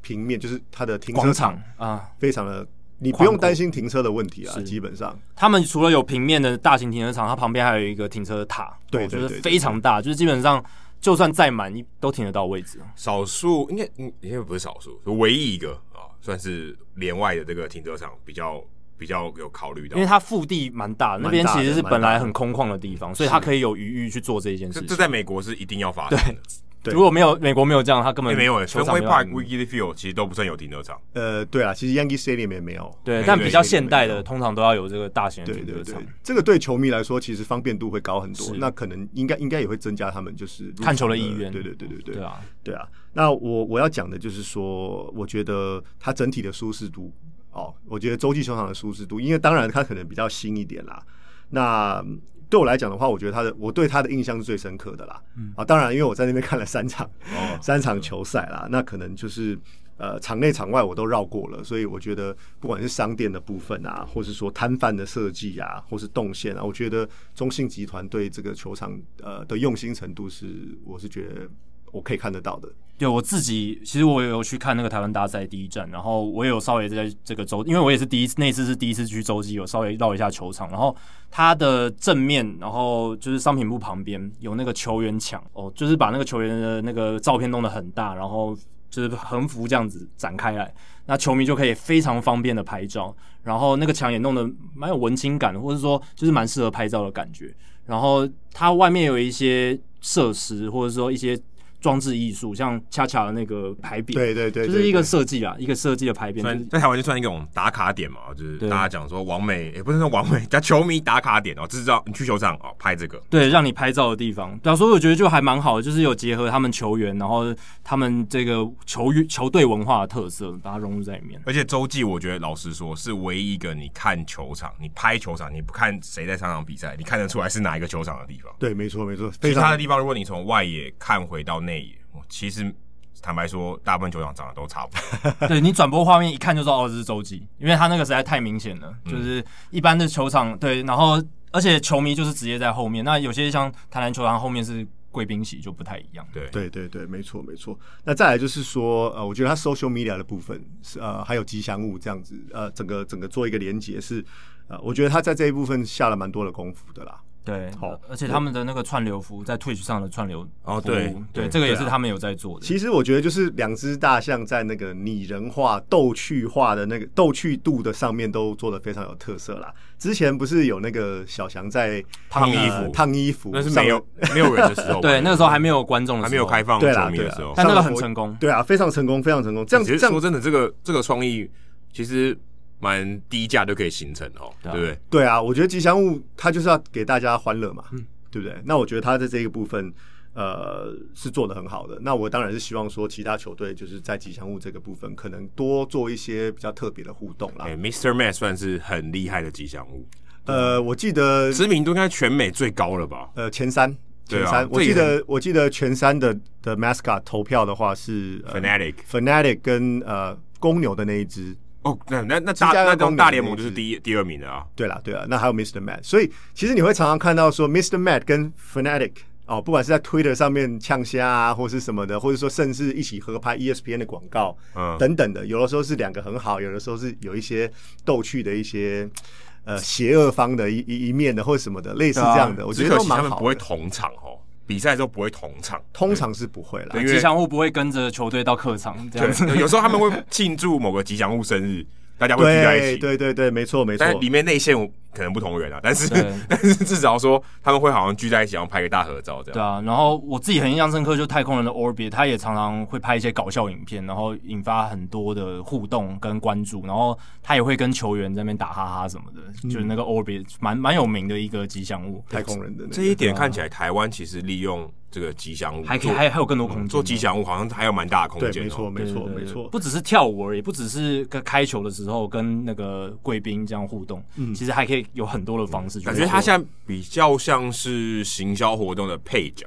哦，现在感觉比较配角，对我对，们把可它以把它当主变角成来做一些主角活动，对真的其实应该是可以有一些发展的空间所。以兄弟今年其实这一点其实有已经算踏进去，有把它做、嗯有一点做一点，点小翔至少在某个事件上他是 主角，对啊，而且他的那个商品卖的很好，他的娃娃其实好像还蛮多人喜哎、欢的。我觉得你有偷看我的稿，因为我下一个要讲就是商品的 OK， 哎连我们真的没有，真的没，有，真的没有蕊好，我们因这为个案因子为魏现在离我们有一段距对离，对只对是我们看不到。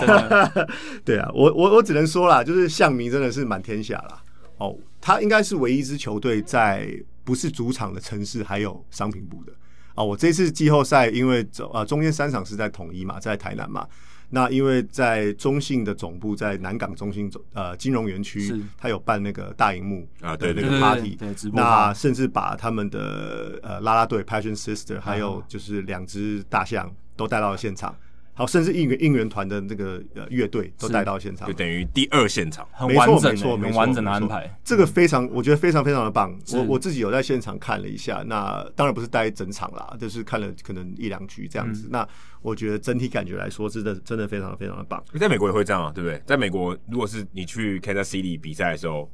他，City 通常 Field 也会第给大家看嘛。他对他通常第二现场会在自己的主场，欸主场对，就在主场给大家看。对啊。但那我我大家相是信看大荧幕嘛，对，没错啦。那我记得呃呃，像是中信兄弟这一次呃，不是在不是在洲际啦，但是好像在台中市政府前面的广场也有有对也对对有对对对对对，对对对，所以我觉得这部分其实真的做的蛮不错的，蛮用心的。就是有让这些没办法到台南呃看观看客场比赛的球迷，也能有一个很强的参与感，然后跟大家一起对，嗯同欢。啊我觉得最重要的是跟大家一起同欢，因为你在家里也可以看嘛，基本上看荧幕跟在家里看荧幕是一样的画面，现场的氛围很重要氛围不一样。没错有没错人有人呐喊，哎、你也跟着呐喊，那个你的那个肾上腺素或你的毛细孔自然都会有一些自然反应，甚至跟旁边人击掌，哎、哎一起对庆贺，哇，这个跟自己在家里看球完全不一还样有。一起叹气，啊，对这对也蛮重要 的。反正我觉得这也蛮一重起要，取暖啊，对，对对，一起取暖。真的对啊，那再来我们讲到统一好了，好统一就是台南棒球场的部分。那我们刚刚有讲过，它是一个比较呃，应该说比较有古迹的感觉啦。对对对哦、呃我觉得很有特色的一个地方是它的应援团的部分。嗯哦，讲白一点，它就是比较 local 一点啦。是哦，跟其他三队比起来的话，那其实 local 就是它最大的特色。他音乐学很多台语的，对嗯我我没有开玩笑、哦，你知道我两个、我我小孩两个小孩去了这么多球场，就这一次啊，那听了这么多的应援曲，就统一的那个应援曲直接会就是在他们脑海中，你知道整个洗脑。不对啊，因为他最后一个去 的、啊，最后一个去的，他印象应该最深。但是我们尤其我印象最深刻是我们季后赛去台中嘛，去洲际嘛，对，左外野你知道左外野那一群人客队的，非常的大声嘛，对那对呃就是加油的部分啊，有统一有呛死的时候，对对对，我儿子就跟着唱那个统一雄用下去。哦，所呛以他死曲， 他的 DNA 里面其实都是师队的了，对，可能有那个有基反因在里面嗯，对就跟啊好像那个印度舞蛇，他听到什么音乐，他就会开始动。哦对啊，所以你看他，那个编曲成不成功？但我觉得对我觉得很 local，但是就是很很让人家可以一起呃去带跟动跟着那个呐。喊，你下下次你跟着做一个喜欢实，验，你把四队的这个应援曲都放在手机里面当闹钟，看哪一个把你的儿子叫起来， 对哪一个最能让他引起共鸣？看他哪一个让他身体直接有跳起来有反应。我太太有有有特别就是故意放了那个中信兄弟啊，什么强攻强攻的那对个那个给他听，他就跟着唱，唱完之后直接转到统一雄用，他真的很喜欢统一雄 他用，自己就转到统一雄用。 这个也太好笑了 吧！所以他对统一雄用你看，这不是是情这有不独是钟主啊。这不是主曲哎、对啊，但是像呃，譬如说呃，陈庸基上场打击的时候。他就会跟着左外野那群人一起唱他的那个的那个应援的曲，应还援好曲，还好你有陪他去，不然他可能被揍我。觉得我旁边的人一直在瞄我说这到底是怎么 回事这？小孩怎么教的？ 怎么在这怎么边？没家教？对啊，怎 么在这边撒野？兄兄弟的范围撒野这样子，对，那第二点的话，我呃我们刚刚有提到吉祥物，就是小翔呃中信做的蛮不错。那我觉得，但是呃，统一的莱恩他做的相当好的一点就是跟当地的连接。嗯，哦，我比较有看到他跟那个鱼头鱼头军沙巴 boy，对对对对，平常呃就有在在台南的各个景点做一些不同的活动跟连感接。感觉上也是观光局第二大使哦的那种对，感觉。没错，没错，对没错。确那实当然啦，我知道，呃，统一在那边三十几年了，那当地最对当地的连接来说，这是他们一个很大的优势。对，那他们的确也有就是发挥在这个部分这样子。我常常在 social media 上面可以看到，就是莱恩在台南各大景点，在球场以外的地方出没，介绍对景点、介绍美食，这个常常会有那个宣宣传影片出来。对对，对对对。我觉得还那不错这这些大概是我我这一次的一些观察啦，就是嗯就刚刚 Adam 说这职业病啦，就是下去之后，呃，进到球场反而是看一些就是不一样的不过的这地这方很。正常 啊，我可以我可以理解，我可以对啊理这解很。正对常啊，对啊。那我是觉得台湾在行销部分哦，有一些可能呃可以努力的方向啦。哦，第一个可能就是说，我觉得它可以持续创新，嗯他们已经做了很多不一样的东西了。其实，那我其实也很肯定他们在。我们讲白一点，就是很多球队会在有限的资源底下去做最大的发挥。除非你的老板是 Steve Cohen，不然你每个人的资源都是有呃限的。这个我们等一下来谈好了。百啊四十亿台币的这个身价啊，那这样子的话，做做起事情来都可以比较跟跟方谁便比，？他都是有限的。 对啊，真的，对真的啦，嗯对啦，所以我是希望他们可以坚持，就是说创继造续他创们新自己的对，然后有一个自己的特色。其实创新就是在有限制的底下去做一些东西。你没有限制，基本上你没有创新。啊对你有限制，你为了满足那个限制啊，不要因为你没办法突破，你做一些啊你原本没有办法做到的事情。创新通常是在你资源很窘迫的情况下，或是竞争非常激烈的时候，你必须生存下来，嗯你会突破一个极限，也不叫很就久变破了，创你新一亿也是可以做创新的，对啊，但前前提是你有很多竞争者嘛，把你逼到或者快这个死可掉能了。要三亿才能做，你只有一亿。对对，大概是这样的概念。对，那再来就是说那个商品的多样化的部分，我们刚好讲到就是中信兄弟它的商品可能比别的队再多样化一点是嗯哦。其实桃园也做的蛮好，但我想谈的就是说季后赛的部分。因为我这次看季后赛的部分，我觉得统一有做一些商品，但是它的数量对我来讲的话，我觉得可以再更多一点。种种类种类种类嗯那兄弟其实这一部分我觉得比较可惜，啊、你当然他做那个衣服是直接强迫所有人都穿上的，好像也没有全部都穿哦。对啊呃，但是他直接就内野的包在他的对内票内野价的票里面。对其实他送的东西非常的多诶，可是我突然讲到这个，现在在美国，如果你看 NBA，它放在那个椅子上嘛，对不对？对几乎所有人都会穿呢、对，台湾好像没有这种风气哦，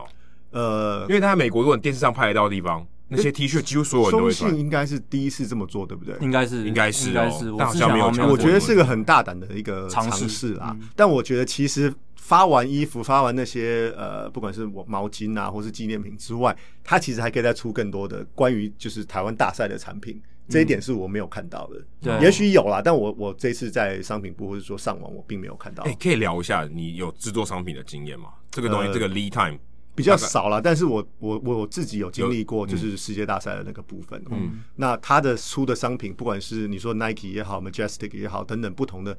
都都有他们出各自的商品，可是像非因常为的多。台湾你知道要打这个比赛，它可能最后一刻才确定嘛。那我不确定说这些东西，它在提前准备上要花多少时间，或对大家来讲，这个困难在哪里？困难可能就你刚刚讲的，可能你要做两个不两批不一样的东西嘛。那对那最后看谁是冠军或是怎么样的是。那其实我知道说，他们当天呃就是冠军之后戴的那个帽子，它中间的 logo 基本上是可以换的，可以拔掉或是直接、哦你知道直接替换的，直接替换的，这就是没有钱的创意，就对不是对就是你你就因为不用做不两知份道啊会是谁，对啊。成本就降低一半呢、对啊不对？你不知道会是谁嘛？那譬如说像今年，你可能呃先做一个道奇的帽子，然后你道奇 logo 上面直接贴一个可能呃就是对另外一支球队就的光光芒队光芒队的的 logo 在上面。那哦，今天如果是道奇已经确定冠军，直接把光芒那个撕掉。美美国应该没这样哦，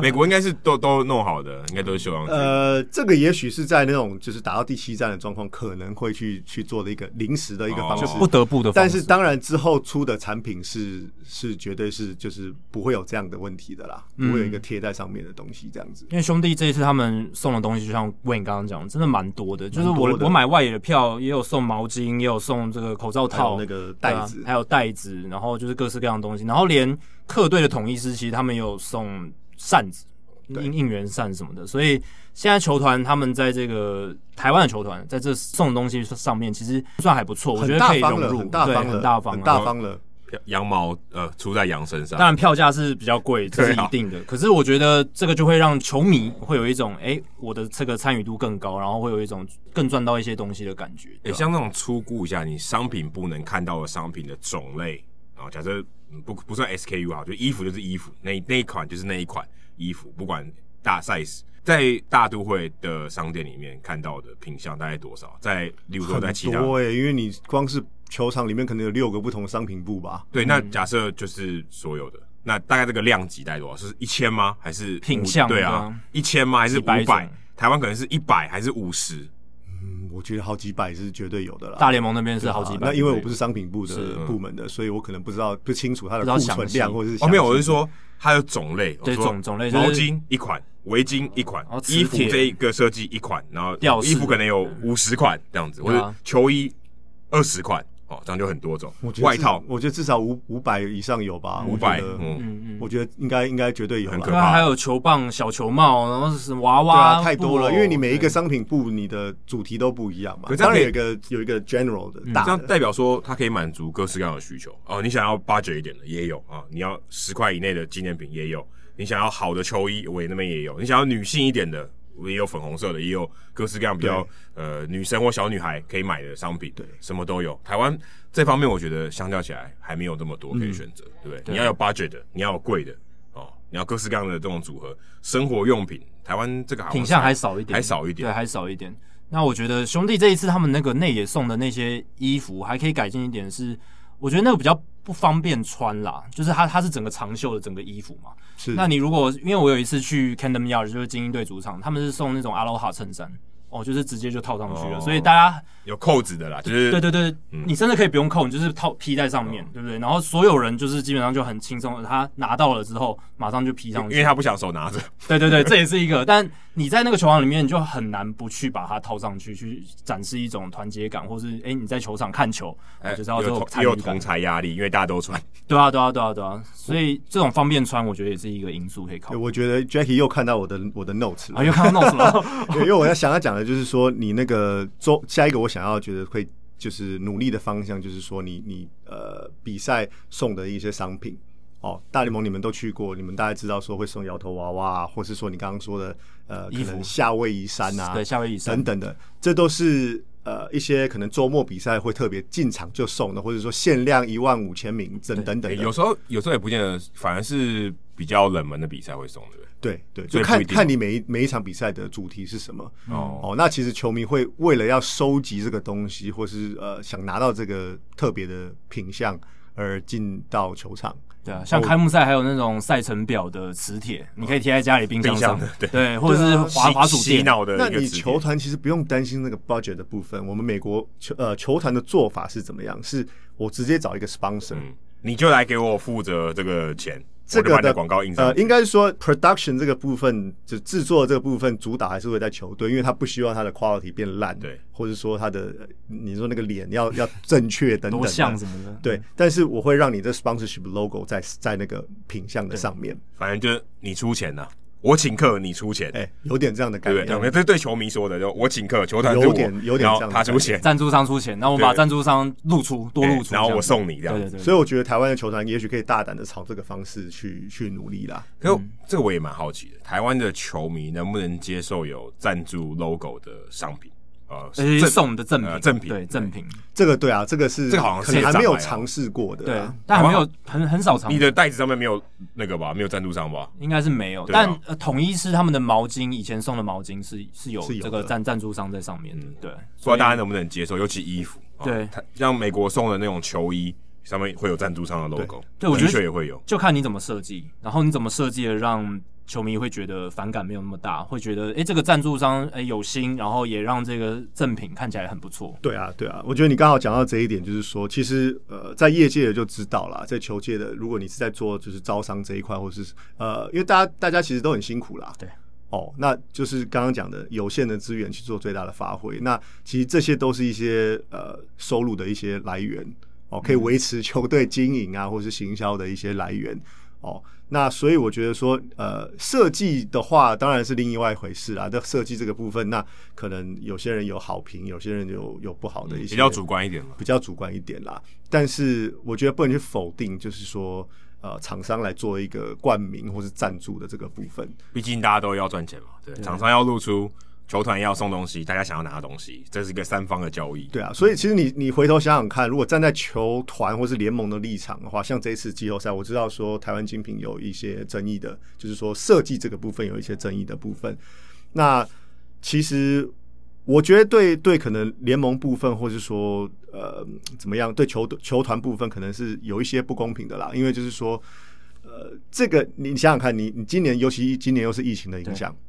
哦，冲击你要蛮怎么大样去让找到一个企业去冠名这样的活动？嗯大家都在亏钱，对啊还我还要多花钱，而且是下半年哦，对啊，是下半年哦。说实在，你要找到一个这样的非常的不容易，嗯，对啊。所以我是觉得，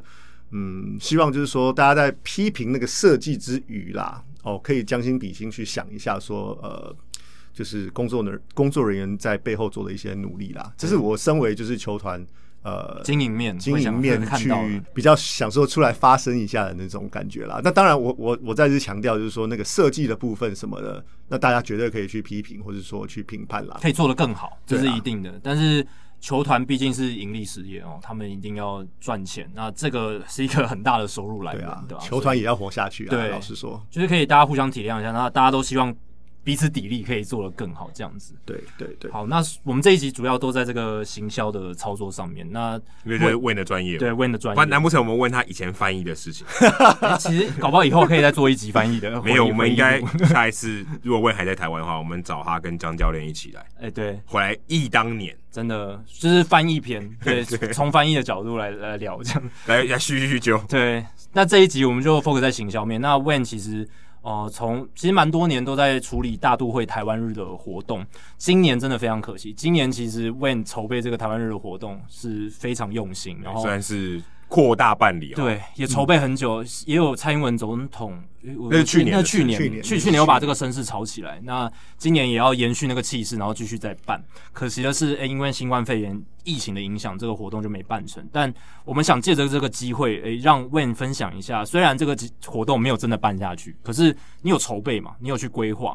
那想说，在我们《h i t 大联盟》节目上留个记录，说，诶、帮你这个筹备的这个过程啊，然后你想的一些 idea，在节目跟大家做一个分享，让大家可以在平行时空过这个大都会台湾日子。对对对，有一个口述历史啊，啊，对把这个对啊历史留下来，不然可能一些主流媒体也没有把这东西记录下来，我觉得有点可惜，很所可以惜也很希望问啊，跟大家分享一下，哎，虽然台湾日没办，但前面的事情没少做对啊啊，对不对？对了，这这是这是真的啦。那也很谢谢大家，也谢谢你们两个，就是这么大力的支持力挺这个活动，这样子。哎，我前两年都有去，哎，对吧、a d a m 是现现身现场，对对不对真的两真的熬夜几乎没睡的时候真去，的真的，而且都是那种凌晨才飞 到这样子，很辛苦，非常辛苦。对啊，那其实呃，过去的十呃十年来啦，其实我觉得我我在筹备这个部分都是一样的用心啦，嗯就是希望说大家可以看得到。就是呃，台湾就是多一点的曝曝光啊，对对对跟一些露出嘛。那因为毕竟我们在国际上呃比较遇到一些比较大的挑战嘛，是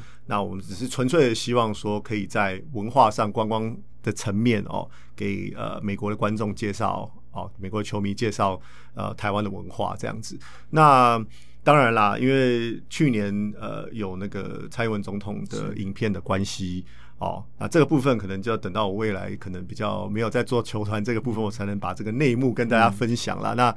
这一部分当然，呃我相信也是激起了很多就是台湾球迷的一个共鸣共鸣啦，真的有对蛮，Adam 其实蛮感动的啊在现场了，Adam 在现场了，啊我哎、其实这跟我们看到吴佩琴做发生某些就是被雇佣啊这些事件，其实那种感动很类似、哎、就是有一种终于被看见，或者终于突破了某一个关卡的感觉，哦，那感觉很棒、哎。对啊，所以对我来讲的话，去年算是一个突破，但是我的工作并没有这样就暂停。对，我基本上在台湾日去年的台呃二零一九对去年的台湾日办完之后，大概过了一个礼拜两个礼拜，我就开始筹划二零二零的了，所以很快的对，好像感觉好像在参讲，好像在参选的感觉。几乎无接缝的感觉。 我准备二零二，对，对啊，对啊，这对我们来讲，其实我们的我们的生活、我们的工作内容大概就是这个样子啦。那呃，去年其实活动结束之后，我们就开始马不停蹄的，就是在跟呃不同的厂商、不同的合作单位去做一些联系。那很顺利的，也可以说很不顺利的，就是我们在呃在年底的时候，就慢慢慢慢陆陆续续有一些很棒的一些呃回馈，或者说确认，嗯就是就是某某某些 promotion 会出来这样子。那后来我们记得我们是在三月初对的时候，三月初三月初的时候啊、把这个球衣的部分，就是纪念的妇科球衣哦，就是台湾 Number One 的这个部分做一个确认，然后我们也是马上推出来之后呢，当时的状况蛮特别的，因为台湾日过去的十四年啊十五年了啦，十五年来。呃，最多人的一次其实是在以前王建民还在国民队的时候，那大概是一千两百位就是台湾的侨胞吧，哦哦，因为这样很大来量嗯进场。但是去年其实就已经第二名了，第二名的话是大概七百多人，哦所以其实那个差距是在的。是那毕竟说王建民时代那个不能这样子来比啦，因热为度有不一太个一样。对对对对对。那所以我们就希望说，诶，七百多人，我们觉得还有一个进步的空间，也许可以到一千，可以超过，甚至超过一千二。哦，一千两百多人，所以我们一推出这个这个产品，这个这个台湾特别的 number one 台台湾 Number One 的这个纪念商品的时候，我记得是我们星期五的时候跟大联盟讲好，OK go live。嗯，星期五下班前大概四五点的时候 go live。星期一早上主管就接到我的通知了，说我们赶快把这个 link 关掉。他们说为什么要把 link 关掉？我们礼拜五下班前才上啊。对啊，都弄好了，对啊，对啊好不容易等得于到只这有个等于 green 只有一 light，个假日的时间。对，一个周末就整个周末，一个周末，礼拜一早上第一件事，我到公司赶快跟我的主管说，赶快打给大联盟，先把那个那个那个 link 先关掉。为什么？为什么？因为已经爆了，你是五百件已经哦，爆了。五百件，哇！已经抢光光。然后他们整个觉得莫名其妙发生什么事 情但啊了。活动不是才刚开始，你是在干什么？ 对啊，而且活动其实理论上是到八月底是的，所以我们其实有一波一波的，可能三四波、四嗯五啊你波。等于说你三月多，一定要跑到八月底，你才预估那五百件要跑完。，呃，是当然是没有啦 我想说这当个然也是太没久有了，啦，结果只有两天但就是跑完，我们没有想说两天就跑完了，嗯哦，这是完全大家完全没有想到的。超乎意料啊！对，那所以我们利用大概一两天的时间，我记得很快，我们跟大联盟还有我们合作厂商，还有 sponsorship legal 的部分，通通都做确认之后呢，因为有一些呃商标的问题啊，哦，还有当然就是预算的问题，马上就说追加，马上追加到一千，哇那直接 double，直接从五百变到一千嘛，因为连大陈家陈威哦，原本是一垒变直接变二垒，大家都在喊嘛，大家都要嘛，对对，那我们当时就真的两天，我们一天之内其实就已经做好决议，就是再再 double 了嘛。那对，所以好快哦，我们马上对，那其实很可惜的这一件事情，到了下一个礼拜 NBA 就停赛了，大联盟也就跟着停赛这了。一切发生的好快哦，但是勇敢的台湾人继续上 网买，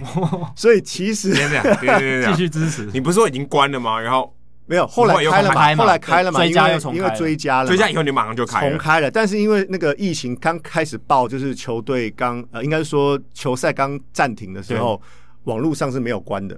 然后所有的购票网站那时候还没有关，因为还没有预料到说居然开幕战会就是演那么久，延到应该七月说底，甚至连观众都没有这样子。对，所以它的 link 其实后来是 live 的，那其实也蛮有趣的。勇敢的台湾人在这段期间继续的疯狂买票，所以我们其实当时已经呃，我如果没有记错的话，已经到一千三百多张了。你哎这这怎么回事？非常的所以这夸张对对对这已经超过王建民那时候的热度了。对，对这还不包括后来还有进场的人呢，这对啊还是预购有有而且有我们 jersey 其的实，我们原本安排好，就是这是三月的第一个 promotion，四月还有 promotion，五月还有 promotion，六月还有，我们其实一阶段一阶段都你已只经开了有第一枪，我只开了第一枪就已经一千三百了。之后还可以有潜力越堆越高。当然，我知道很多人其实是可能托亲朋好友，在纽约的亲朋好友，是或者甚至在美国的亲朋好友飞过去，因为这必须得现场对拿对，对我们没有办法就是做一个一个递送的部分。现场领奖，对，但这没错还是一种支持的展现啊。对啊，对啊，能到现场也不简单呢。对啊，能能请朋友帮忙寄回来，也是一种他他真的很想要这个商品的展现。对对对对对对对。虽然不是说真正的球衣啦，你们也知道说这种就是正品，对对对对你一张票二十块美金而已，你怎么可能拿到一个真正的球衣球员版的？这是不可能的是是是。但毕竟是一种呃很特别的一个一个礼物，很特而别且的是一个象征意义的限量了，对不对，啊这限限量量是残酷的。尤其我们其实在，我们刚刚讲到票价的部分，票价其实我们是呃做了蛮大的一个突破哦。球队因为前前一年有这么大的声量哦，也也到了七百多人，其实球队也非常愿意，就是说在票价上面做一个很大的折扣。所以你看这一次，我们其实很简单，就是二十三十四十五十美金，哎，说真的，我觉得有点太便宜。很佛哎、其实老实讲，这个价格非佛常的便宜，对啊，非常的。我其实是花了蛮大的时间在呃去年十二月底的时候，就是回台湾前哦，就是回台湾放假正常的。呃，回台湾放假前的时候，才跟球队就是做出一个最后的确认。这这样，个这个的策略是什么？就是说，你真的觉得大家会因为价格比较敏我感？希望啦，我个人希望啦，因为球球呃票价这东西还是需要经过球队的 approval 嘛，对，还是要经过他们的同意吧。对啊，那我只是觉得说，呃，像五十块那个票价，其实你原价现在上网去看，大概七八十块。对对啊，啊，这个比原价还便宜的。说真的，我觉得这对我来讲，我觉得如果我是 When，我会觉得这不太对吧？应该是贵，应该变更贵吧？好啦，因我为哦觉得我就服务台湾乡亲嘛，嗯，就是纯粹一个这样的心啊态。就说我希望把大家都都的力量就都一护起照。拿出来，直接折 呃， 把这个凝聚力做出来是 Win 想要看到的。对啦，嗯对啦，对，我们也是希望可以做一个可能小算小小的实验吧是。等于你想想看，二十块或甚至就算五十块好了，你进场坐到这么好的位置，然后又有一件 T 恤可以拿，呃，不是 T 恤啊，对不起，就是一个复刻的球衣可以拿对，它质感比 T 恤还要好，嗯就是排汗的嘛。是对啊，那尤其呃，我大家可能没有想到的是，我们从大概前年开始跟那个 Jill 他们合作，哦，我们每一张票都会再捐赠回台湾，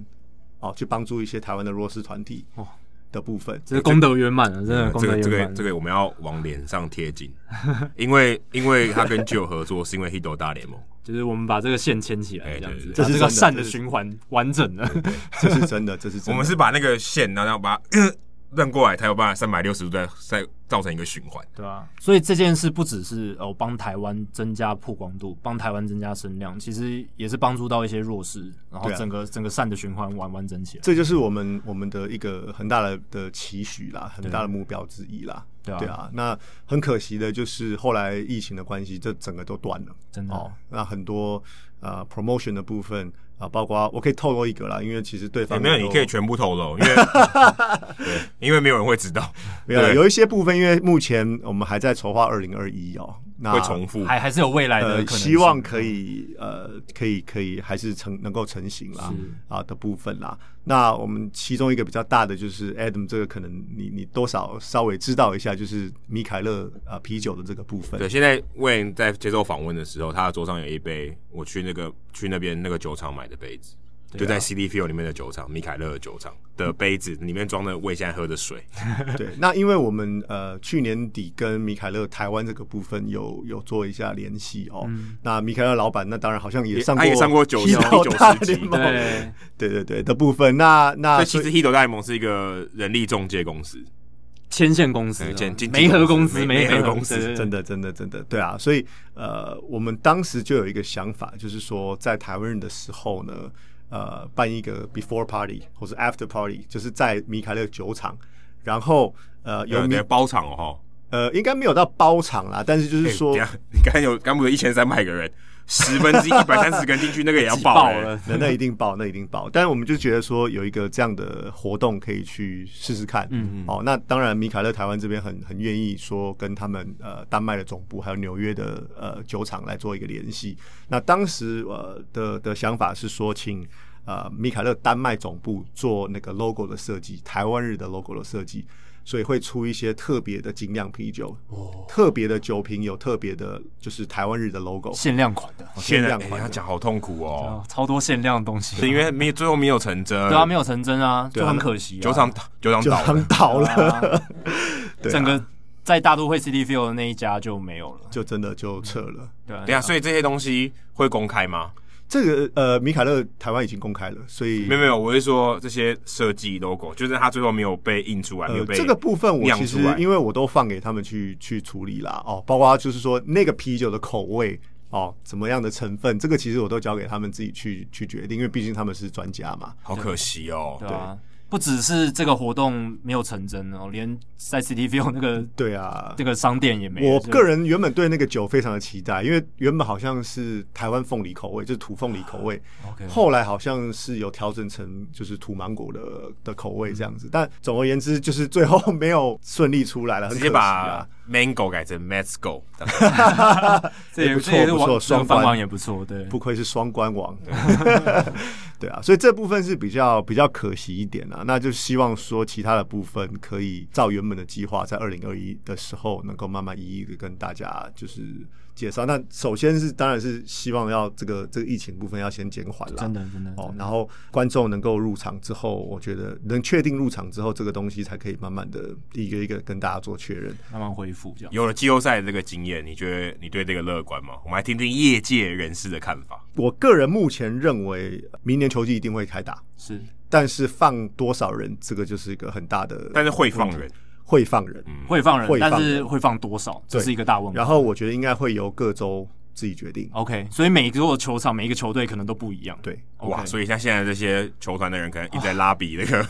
这个各州的开放的限度卫卫其生实单我位。觉得，其实我觉得现在最重最重要、很重要的一个地方是看 NBA 怎么去做，啊，因为大联盟其实有某某些部分是仿效他们跟的跟着 NBA 的，嗯 NBA 后来完全没开放嘛，对不对？在在 Disney，新球季对啊，完全没有人开放。现在目前好像只有好像湖人啊、加州还有某一些球队说暂时不开放。对，可是我他们在季后赛复赛以后都没有观众、啊哦，对，，我现在说二零二一对，了哦现，在是二零二一，但是这样讲起来，大联盟其实比较快啊，等于大联盟是四大联盟里面唯一一个有放人进去，后来 NFL 才放人嘛。没有 NFL 先放人的， NFL 哦应对该是对，我 NFL 们先是放大联盟季后赛后来就是对在对哦等对对对冠军系列赛的时候对才所放以人， NFL 其实是最先。，对 NFL 算最最早的吧，那怎么会看 NBA 呢？因为 NBA 接下来就换他啦。哦，十二月就先开啊他准备要开打了主要的赛季要开打了？啊对他敢放，我们就敢放，嗯有点那种感觉啦。就是有点如果那种万一发生什么意外的话，道德上面可能也还有一个支撑的地不方。过我觉得其实美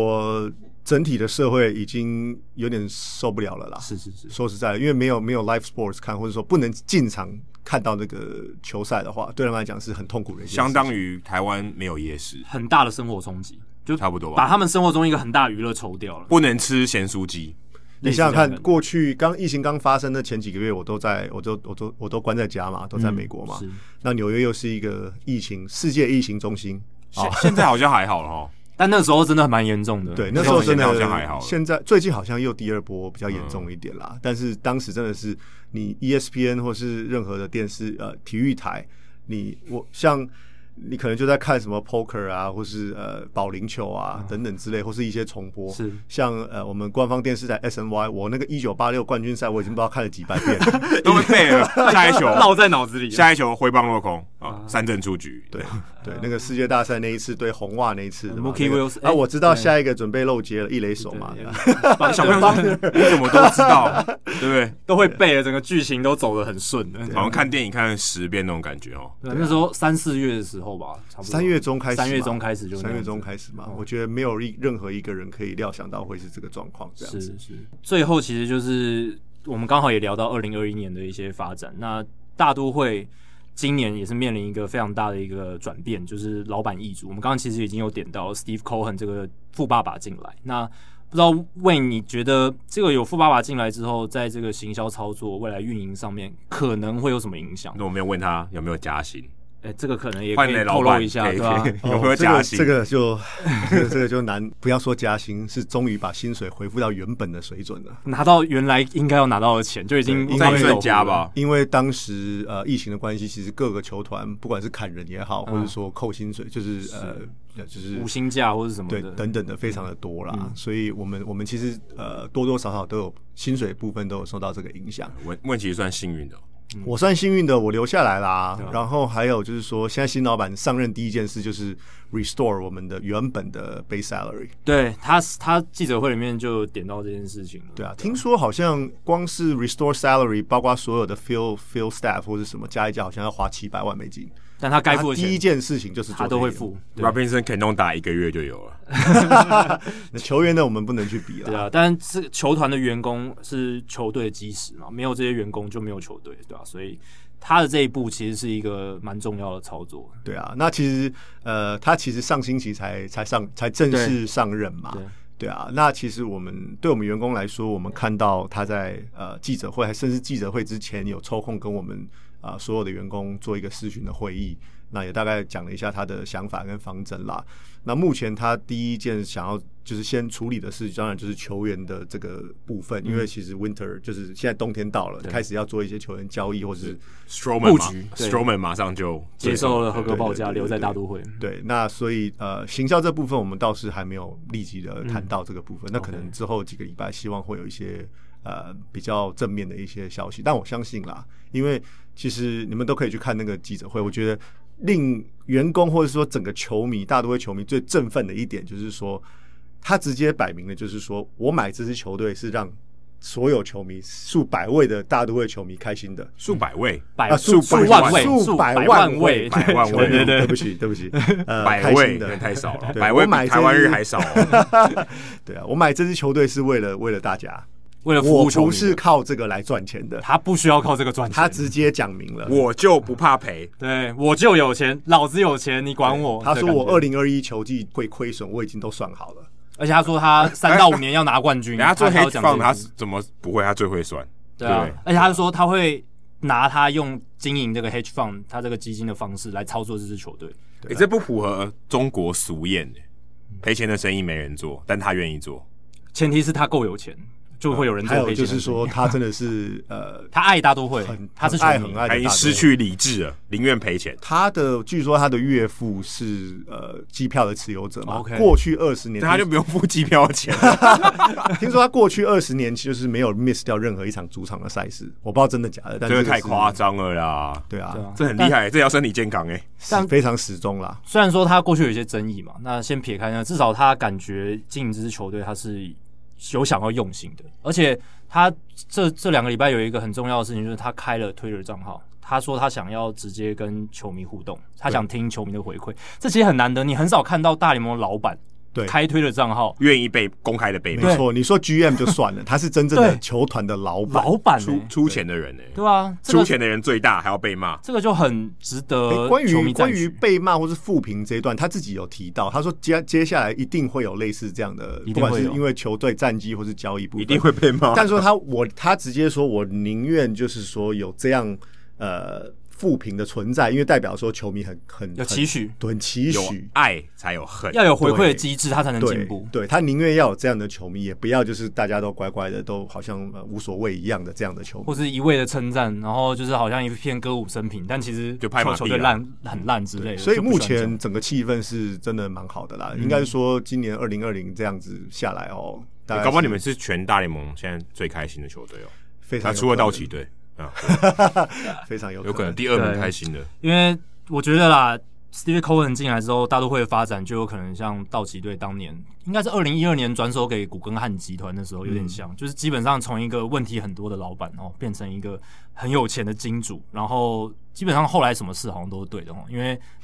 道奇队整个 有有钱就任性，能想做什么都可以。对，除了一直拿亚军这件事情，后来终于今年夺冠了嘛，但是整个连续八年的分区冠军嘛，哎对，就是很很强的球很扯队，的一件事情，对吧、所以我们也希望看到大都会能够迎来一个好不容易的一个长期的成功啦。这也是问第一次在大都会任职的期间，第一次换老板吧？其实我觉得很多人都很难有这个经很验难吧很难得的。哎，对吧换老板是最上面那个换大掉。事，对啊对，这是是大大事事。有那个的球那种队感觉二三是十年都不会换。对啊，那感觉怎么样？而且你，嗯而且你还不是刚进去嘛，你是已经过了十几十年的时十间年了，对那个感觉应该更深刻，因为你已经有十年的习惯在 Will p 家族底下，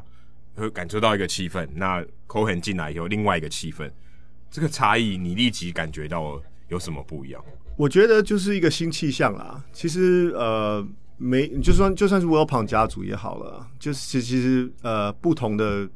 经营模式就有不同方式去去做嘛。嗯，对啊，这没有什么好批评或是什么的，因为你说像运动家他们可能啊、或是光芒他们的资金可能本来就比较短缺一点，是那他们就有他们必须要经营的方式，这是他们有他们的办玩法法，对对对对对对对对。那所以那当然啦，现在大家会比较开心，就是说觉得就是资金这个部分好像比较不用去担心到比这较个，充裕了对啦，比较充裕一点啦。但其实经营团队目前都没有做任何的跟动，除了说你说球员发展部那边的、球员神迪奥神都回来了，对啊，甚至迎来二零一五年那时候，因为病情，他他自己有生病离开，然后现在回国的这个老总管，嗯，Sandy Alderson，对，对对你自己跟他有点私交哦，呃不能算私交啦，啊但他看了他看到你，他知道你是 Win 哦，而且他是很用心的总管哦，非常用心了。我觉得很多小地方哦，他都有注意到。就是说，我知道我有 share，就是给大家，就是说，哦但嗯听众可能不知对道，，大部分听众可能不知道，对啊，因为其实对对我们来讲，他之前是 GM 嘛，对嗯那我其实就是一个员工了嘛，对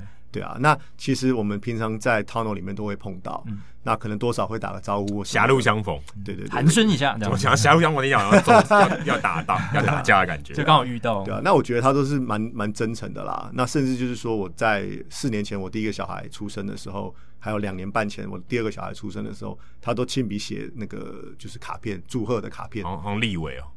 亲笔亲亲笔耶笔写我给觉得我，这很这很这然后我就觉得，我一第一次就觉得说，嗯，这应该是以 HR 给他的一些资讯或什嗯么，应应该也是啦。但是就是说，他愿意花那个时间去去做这件事情，嗯那基本上你你身为员工，你就感动到啦，真的你就感动到啦。这些小小的地方，其实就可以让人家非常的印象深刻。那老板在乎我，对啊，那尤其第二次又发生的时候，第二小孩出生又来一张卡片的时候，我就觉得哇，天哪，这个真的是有暖到，有哦被暖暖到，真的真的真真的是有他还叫你用说心不要的再啊生第三个了嘛，我 手很酸。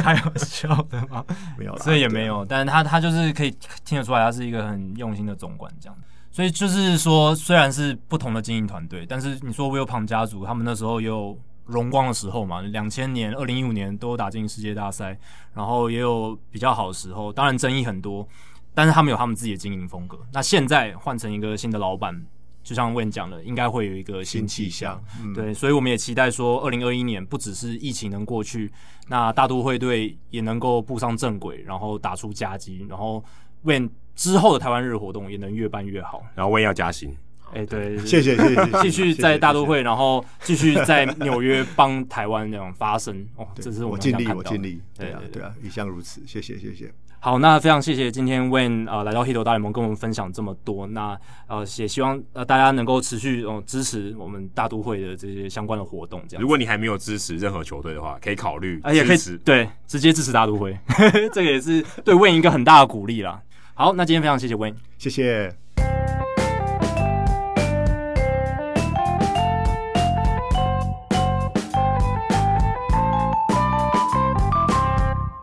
好，听完跟 Wayne 的访谈之后，其实我们在访谈的最后有聊到了 Steve Cohen 这个富爸爸、富老板，然后进入主大都会之后会产生什么影响？那我们跟 Wayne 聊的是，就是所谓经营层面，就是行销，就是他的专业的部分啦，就是球队未来在行销方面有什么可能的发展。那他也说可能不太确定，但是他会期待这个大老板呃应该能够为大都会队带来新气象。那我想我跟 Adam 我们就来聊一下说。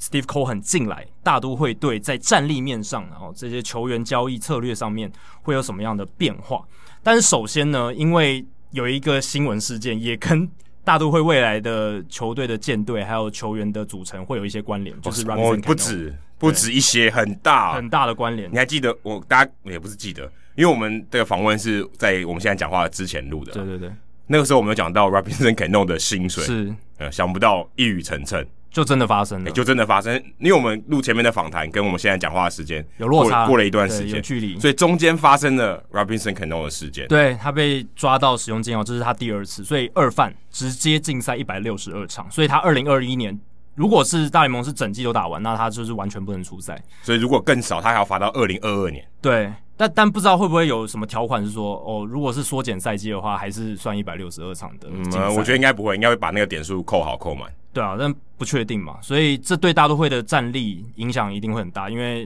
Robinson Cano 明年呢就不会出赛了。那本来他是在他们的战力蓝图里面嘛，因为他合约到二零二三年，所以其实还要走很久。那这一个就直接影响到他们战力的布局。所以我们先从 Robinson Cano 这件事情聊。那其实我自己觉得说，这对大都会来讲其实是好事诶、为什是一么？种解脱。对啊，因为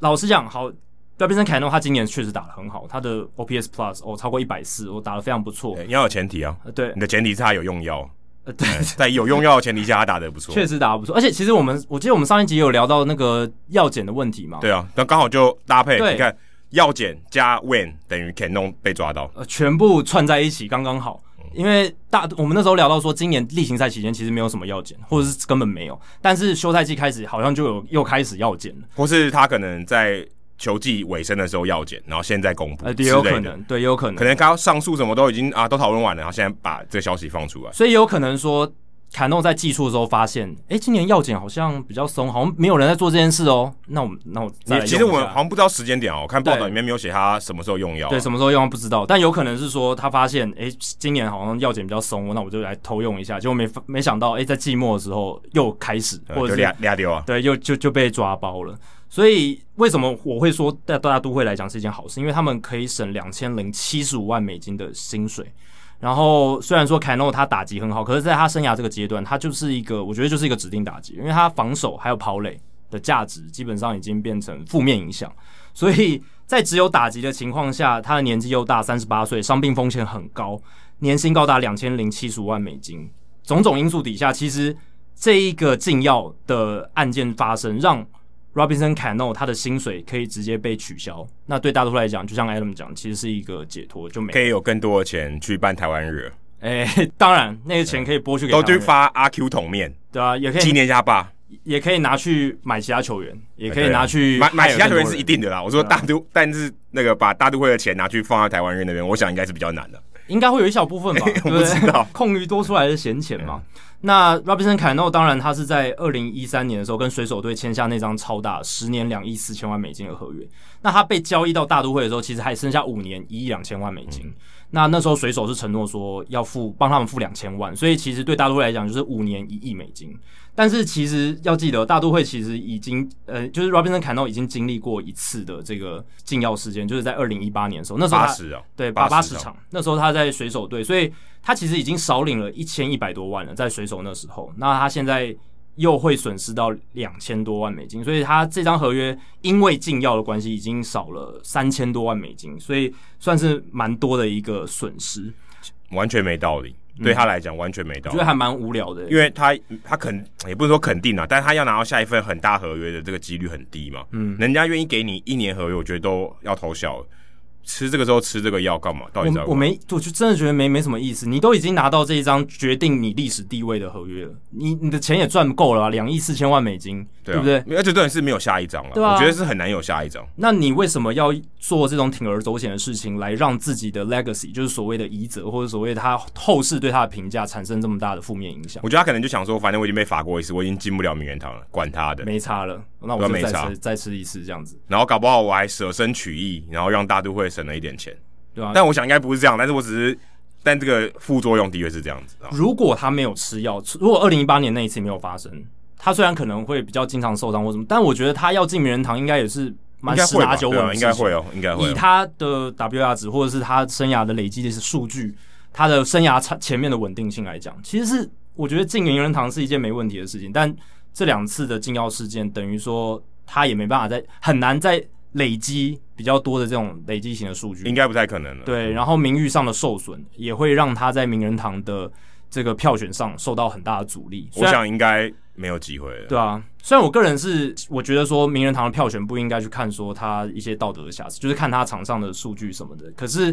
这个东西你很难去忽略它，毕竟他是真的有被抓包，对，被铁证的抓包。这还不是我觉得禁药时代稍微模糊一点的，有点容忍啊。现在哪有容忍，对不对？现在我都已经罚了，对代表我已经完全零容忍了，你还做这种事情，那当然，我想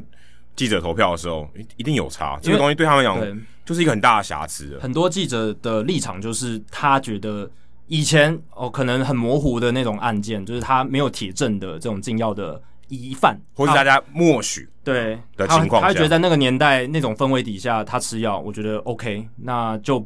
继续投给他们。可是他有这些记者，他们觉得说已经被抓包的，有禁药检测，然后有竞赛这种制度的被抓包的球员，他就不会投给他。其实严格这样讲起来 c a n o 也不算是第二次吃禁药，因为他上一次吃禁药， 呃，上一次被抓到不是上一次吃禁药，是利尿剂啊、哦， 只是因为好像疑似有吃禁药才要使用利尿剂嘛，嗯，所以他因为这样被罚。对但是我想你这样回推回去，他我想他八成是吃了禁药，对啊，因为也是因为那个利尿剂的主要用途就是为了规避药检，所以它才会被列为禁药的其中一种。对啊、所以这个也是蛮就是像欲盖弥彰哦，就越来越明显这样子。所以大都会省了这一笔钱，照这样来看呢，他们这个休赛季更能大刀阔斧的补强了。那大都会他们其实今年有这个富爸爸 Steve Cohen 之后，当然会比以前 Will Pons 家族来的更宽裕，因为 Will Pons 家族我们之前聊到了，也也跟 Will 有聊到，他们在这个资金上遇到一些问题，因为他们有陷入一些庞氏的骗局，然后所以他们才要把球队卖掉，哦对这其实很合理了。对然后他们会转手不是没有原因的他。们甚至会把一些球队赚到的钱拿去弥补他们在这个骗局，就是受骗的这种损失上面，所以会让他们在经营上绑手绑脚。但是现在 Steve Cohen 进来就没有这个问题，而且哦，他也在记者会上表明说，他就是要让这支球队变强，三到五年，希望可以拿到冠军，设定一个非常明确的目标。那以大都会二零二零年的团队薪资来看，他们二零二零年是，如果你是推算成一百六十二场的赛季啊，我们用这样讲比较标准一致。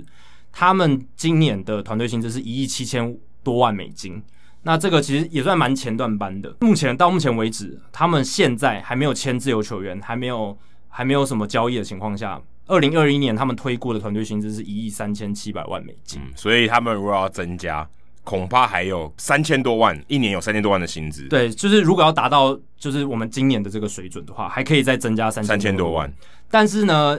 二零二一年的奢侈税门槛是两亿一千万美金，所以这代表什么？就是如果 Steve Cohen 他真的想玩大的，他最高，如果他觉得奢侈税是一件他不想要超越的事情的话，他可以增资到两亿一千万美金。所以还有大概8000万八千万左右，七千多万到八千万没，错，那这个薪资是一年哦，这是一年。就是一年可以增资的额度。如果他真的，他他绝对是有这个钱，他看他愿不愿意而已。那这个是已经算入那个那个 Marcus Stroman 他的那个一千八百九十万美金，哦，算因为在他已里面经选了 QO 了，对，然后因为其实一千八百九十万美金跟 Robinson Cano 的两千万美金其实是基本上就抵消的，嗯对，因为 Robinson Cano 哦，等于这样子，哦，牺牲 c a n o 换 Stroman，对他好啊等像于也不错哦， Stroman 就就免费了，好像赚到了感觉，好像赚到一个免费的 Stroman，有点像这样子的感觉，还多吧？还多多了一百多万美金。对啊，还多，还 那那一百多万，麻烦拿去给台湾人好不好？哎，对， 拨拨一点给行销部门，对，拨一点给行销部门。做真正的球衣，对啊，真的。那在这样的情况下，其实如果你是大都会的球迷，其实有很多事情可以期待，因为他们其实野手阵容、野手核心，他们近几年其实表现的还不错。像他们今年不说你可能不知道，大都会今年的团队 OPS Plus 一百二十二是全联盟最高的，然后他们的团队打局两成七二也是全联盟最高。上垒率全联盟第二高，然后长打率全联盟第四高，所以他们今年的打击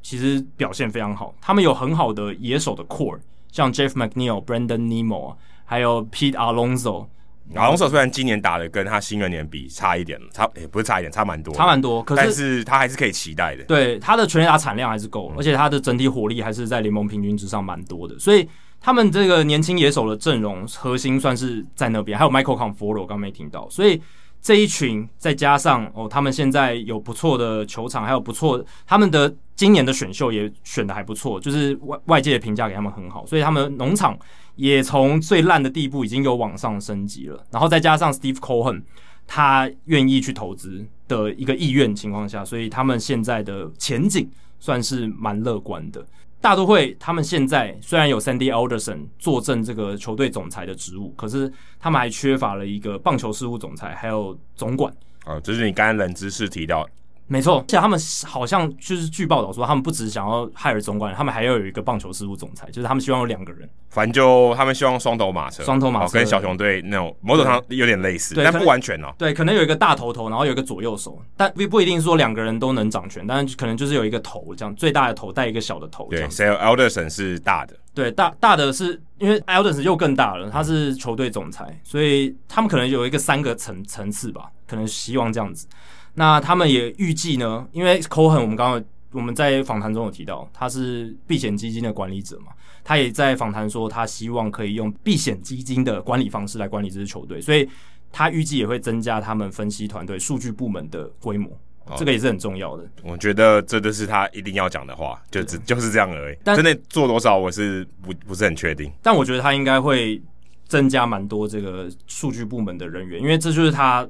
他相信的一种经营哲学。应该直接找来 Theo Epstein 就好了啊，事情就解决了，水到渠成。对，其实这是在 Theo 他宣布这件事情之前，也有人传说会不会 Theo 从小熊跳槽到大都会。确实，如果按照这样子的整个逻辑下来的话，好像 Epstein 是一个很合理的人选。，对，因为大都会从一九八六年以后也没有拿过冠军，很久了，也很久了，跟我一样34年，跟我一样老。对对对，因为那一年就是你出生的那一年，所以以他们这一支球队哦，在这个大联盟的地位，因为他们也算是纽约的老二，也算是怎么纽约老二听起来蛮难听的， 对听起来有点难听，可是纽约这是全世界数一数二运动市场里面的一支，也算是蛮重要的球队。那么久没拿冠军，以前他们也曾经两两千年、两千零一十五年也有进世界大赛，所以现在有这个充裕的资金进来，那把受到资金绑手绑脚的 Will Pang 离开之后呢，接下来五年吧，就是一个他们很关键的年份。那我们刚刚提到八千到八千五百万美金那个空间可以怎么运用，其实就有很多方式，像呃捕手的部分是他们最缺的嘛，还有对中他外野手，你其实现在回头看，你把 Travis d o n a l 放掉，其实现在看起来蛮蠢的，因为他打的很好，对他离开了大都会有打的很好，对啊，但他们当初会放掉 Darno 也有他们的理由啦，因为也是 Darno 啦很容易受伤，对。可是诶，他在别队就发展的比较好，嗯他如果现在还在大都会搞，大都会今年是今年可能是国联冠军嗯，哦对啊，maybe 我不知道，因为今年他们战绩不是很理想，可是离五成胜率老实讲也没有到太远。对，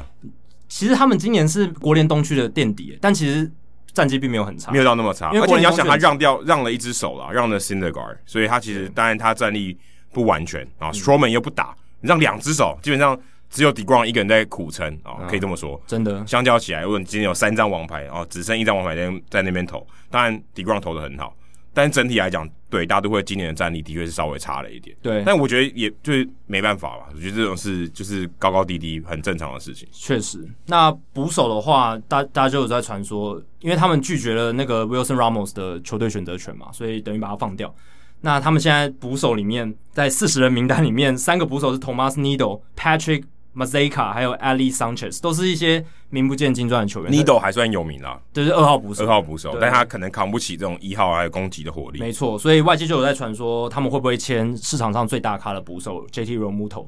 甚至可以说是近几年市场上最强的自由球员捕手。呃，你把 Grando 放哪里？但 g r a n d o 他没有像 Romuto 那么全面，而且 Grando 比较老了对， ，Grando 在自由市场的时候他是比较老的。因为 Romuto 他现在二十九岁而已，那他又能跑，又能守，又能打，那这个这个表现确实是比 g r a n d o 又更加全面完整一点。那以这个大都会目前的队形来看 r e m u t o 也蛮适合他们，因为 r e m u t o 是右打嘛，嗯，那大都会左打偏多，McNeil、Nemo、Conforo 还有 Dominic Smith，然后他们新人的这个游击手 Andre s k i m i n e s 全部都是左打者。所以，如果能有一个强力的右打，还不错的右打者进来，可以帮忙平衡一下。比较平衡一点。对，但有报道说软木头不想在纽约打球，但是有些分分析者说，这可能只是他们在谈判的时候呃一种斡旋的技巧啦。哎、可是我如果因为我认识袁木头，跟袁木头这个嗯面对面讲过话，呃哎讲过话，访问过他，然后也观察过他一举一动。我觉得 Remoto 的确像刚刚的报道讲的，我觉得嗯他不会想要去纽约。如果他可以选的话，如果他今天除非之间都没有市场报价，他没得选，他只能去大都会。但我觉得应该不会。但我我会认为他如果有得选，他可能会选择比较低价，但不是纽约的地方。嗯因为他就是那种比较低调的人哦。他我觉得他不喜欢有那种风头。那大都会我觉得是一个比较大的舞台啊、哦这个纽约媒体肯定带恶名昭彰嘛，大家也知道不好惹，所以我觉得 Real Muto 会比较不喜欢这种地方。如果他可以选的话，嗯，前提是他可以选。所以不一定大都会可以拿钱就直接把他直接吸引过来。对，我觉得我觉得有点难度，我觉得不太容易。当然，你说补这个洞啊、呃、，Real Muto 感感觉是最佳解，可是我觉得捕手三十岁签这种啊、r e a l Muto 也不能说非常非常健康啊、r e a l Muto 也有硬伤，在马林鱼有也休息过一阵子，所以我觉得三十多岁签一个捕手，你不可能两年嘛，两年合约我就不可能，不可能，三年合约好像又太短，这可能是五年合约。哇，三十岁到三十有五、风三险十六，风险很大，他搞不好到最后只能守一垒。你看像 Buster Posey 还有 Joe Mauer，他们都在三十岁之后生涯快速的崩跌，这个是明星捕手过去给我们看到的案例。对，而且因为他是明星，所以他常常蹲，他消耗比较大。对哦这个他不是每个人都压力莫利娜。嗯嗯，我觉得这个如果我是大都会的话，我会考量这一点。哦，嗯捕手我需要花这么多钱，在一个相对风险很高的位置上投入这么多吗？如果是我会多考虑一点。那大都会当然还有其他的捕手的选项，自由市场上有 Yadier Molina、James McCain，然后 Mike Zunino。当然，这些跟 r e m u t o 比起来都是降了大概两一两个层级有了哦、哦但是 但是他们不得不说也是不错的捕手，至少防守上都是很好的，这三个都是非常好，都还不错这样子。所以呃，就看大都会要怎么选。他们现在之所以有 r e m u t o 这个选项，是因为 Cole 很进来，以前他们可能只能想说，我在 Molina、McCain 和 Zunino 三个人选一个就好了。小资一点，对，小资一点，什么一年呃一千万左右这样之类的。但是现在他们有多了一个选项出来，就是因为 Cohen 的加入，还有一个有很有创意的想法，我在网络上看到有人说他们可以跟小熊队交易 Wilson Contreras，然后还有 Chris Bryan，因为目前看起来呢，呃，虽然 J.D. Davis 大都会的三垒手啊、呃可以守三垒手的也不错，呃，但是他们有很多人哦、可以移来移去嘛。像左外野，你放 Dominic Smith 吗？其实 J.D. Davis 也可以守左外野对，对，所以就是可以很多人去轮调。那如果可以补一个 Chris Bryan 进来，然后这个整个阵容的新度再升级，哦让也他们是右打。对，也也是右打，就是可以冲击整个整个国联东区的整个战力的。所以有人说，诶，可以包一包，看包包什么年轻的球员，一些新秀。而且 Brian 明年打完就自由球员了，对所以小熊队更有这个诱因把他交易出去诶，小熊队至少过去一年啊来一直有在传说要不要交易 Chris Bryan，、啊。对，因为他快到期了啦。对，然后 Wilson Contreras 某种程度哎、上，搞不好他去道奇哦，哎哎有可能对对哎现对在因为 Ernado 一直传说要去道奇因为现在，Chris Brian 也不错啊。 Turner 离开道奇了，所以三垒那个位置有点空出来的感觉。那回到大都会，所以 Chris Bryan 跟 Wilson Contreras 一个交易案，搞不好有机会。看他们要不要出勤啊！我觉得看小熊队现在想想不想继续冲击季后赛。没错如果想哦，那这两个应该是不能动了。因为 Theo Epstein 他在他的记者会上有提到，他想要离开的一个原因是因为他合约本来只剩下一年了。那他说，接下来这一年会有非常多大的变动，球队会有经历很大的变动。那他觉得应该由会更长期留在这支球队的人来操盘这一些决策。讲的很好听欸呢、对他这个哇，这个声明写的非常好，说说的也非常漂亮。他我觉得他可能就是这种属于比较属属于那种建立的那种建立王朝的心态、嗯对对对对对但他没有想要维持啊，维持是其他人的事情。对我来突破魔咒就好。我啊、达到顶峰、OK 了，那下坡还有后续再登上第二高峰，哎、交给交给别人，对，但他说的也有道理啦。这个小熊队要面临巨大的变动，那他如果自觉自己待不长，那其实他在今年再留下来也没有什么太大的意义。那大都会还缺什么？他们还缺先发投手。那先发投手，因为除了王牌 Degrom 还有 Stroman 之后，其实后面真的充满问号。你说后面的，呃当然今年 David Peterson 哎、算投的还算 OK，还算不错，但是 Steven Mass 不行了，嗯，感觉大都会甚至不会跟他续约，呃，嗯这可是有能就自由球员就放掉对了。直接让他放掉了。那 Seth Lugo 啊， Seth Lugo 也是一个，可是他今年担任先发投手的时候表现超差。对，我个人觉得他担任长中继的，还有这种救火队角色第八更适合局可能还好一点。对更适合他，或者那种你需要他投个两局的时候，他能够给你两局。这个我觉得这个角色更适合他。然后还有 Robert Gesellman 啊，这个他当先发投手，今年四场先发防御八点六八，嗯，而且他过去在先发投手的角色也不是特别稳定。那其他一些杂鱼类的，比如说 Ariel Hurado 啊、Corey Oswald、Nick Tropiano 这些，其实你顶多就是撑个五号而已，你不能把它当做一个稳定的轮值选项。那在这样的情况下，他们其实从两号之后，前两号 Degrom、Stroman 之后就充满问号。当然，Noah Syndergaard 也是一个，可是 Syndergaard 至少要到季中才能归队，因为所他以他只能给你半季的战力。对，他是三月的时候动 Tommy John 手术的，所以最多最多就是半个球季而已。那这个东西你不能去依靠它，所以也有传闻说，诶、大都会可能会签 Trevor Bauer，哦，这也是一个选项，因为现在扣 o 进来，任何跟钱有关的事情，好像都可以去试试看。但鲍鲍会不会也是希望一年一签哦？他之前哎那放话说一年一签，那我觉得一年一签就没机会了，因为一年一签你可能要花三四千万美金去签它。对啊，那我们刚刚讲到空间大概就是八千万左右，而且他搞不好没有想要在二零二一年就冲击冠军。嗯对，如果你要冲击冠军，搞不好愿意花那四千万。对，你又清出那个 Cohen 的弦外之音，他说三到五年夺冠嘛，所以代表接下来一两年他可能会可以用，可以可以试试看，如果有中有就有，对没有中我也不会把这个当做目标。但他不会用那种超极端的方式，我说我明年一定要拿冠军的那种心态来组建接下来这支球队。所以对，如果他要签一个自由球员先发投手，鲍尔如果他要价真的非常高昂，可能不会是他。所以之前也有报道说田中将大有可能是一个选项，不用搬家多好，不用搬家，然后它价格应该也不会太贵，因为他近年来他的例行赛的数据没有像他生涯前期这么那理想。我觉得还有最大原因啊，受伤的风险。对受伤你只要风险签自由球员，我觉得受伤风险是一定要考量的。因为田中年纪也算蛮大了，也超过三十岁了。然后他没开刀，他那次就选择不开刀。，对，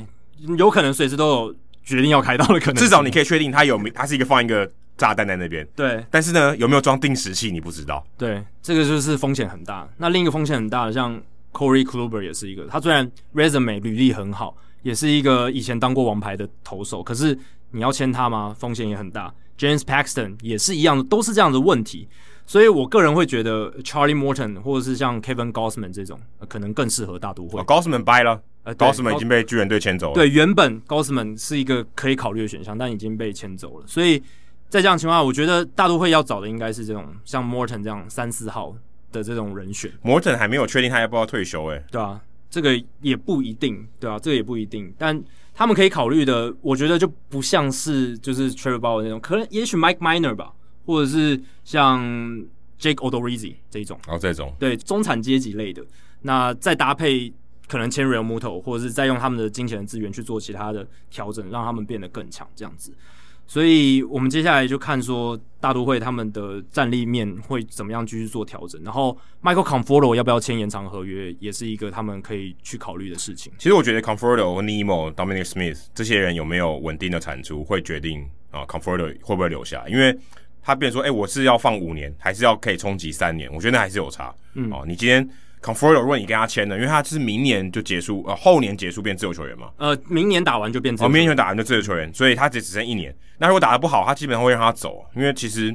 他一直没有兑现大家对他那个天花板的那种期待。他还是很堪用的球员啊、哦可能 All Star 边缘的，但他就不是给你一个非常稳定 All Star 的表现的人。你会不会继续拿来当舰队基石？我觉得不一定。我觉得大都会可能会考量这一点。Conforto 明年的表现，我觉得会看他们会不会可能也许两年重建啊，或者或者可能把目标放在五年哦，没有那么急着马上冲击冠军，我可能会晚一点再补强，我可能多把一些我手中的老将啊交易出去，然后再我填充我未来五年的计划。我觉得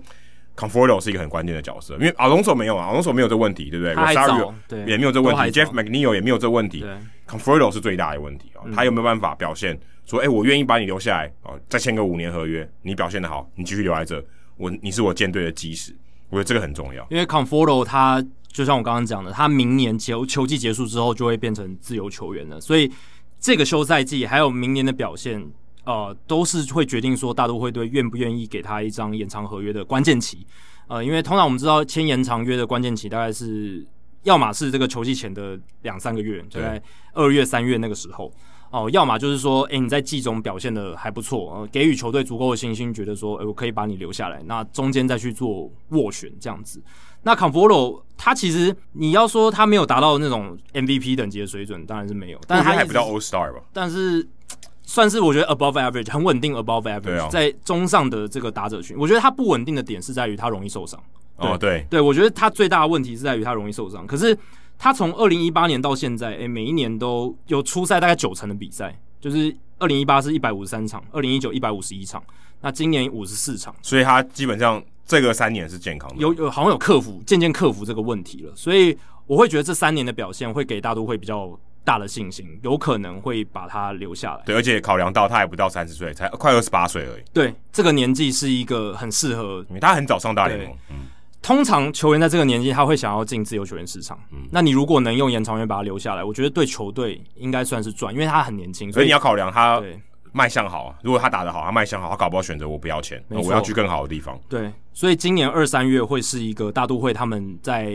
接下来未来球队舰队蓝图里面很重要的关键期。所以我觉得只有一种选项，就是他打得好，然后大都会愿意签他，然后他们俩他们愿意愿意合拍。如果他打得好，大都会不愿意签他，或他签不下来，他也会走；他打得不好，他肯定走。嗯，我觉得就就这么简单。所以只有一种结果，就是他打得好，大都会也要他，才有可能留下来。但甚至有可能说，在季前就把他直接延长约留下。如果大都会，啊那就代表他可能要拼。三年，对，对不对？然后其他人他再找一些柴火进来，把这火烧得更旺一点，才有加强补强。就大都会愿意赌他啦，愿意赌他说接下来几年他的表现是不容易受伤，而且可以维持这三年的水准这样子。我也我也想看说，诶、那 Robinson Cano 这件事情发生之后，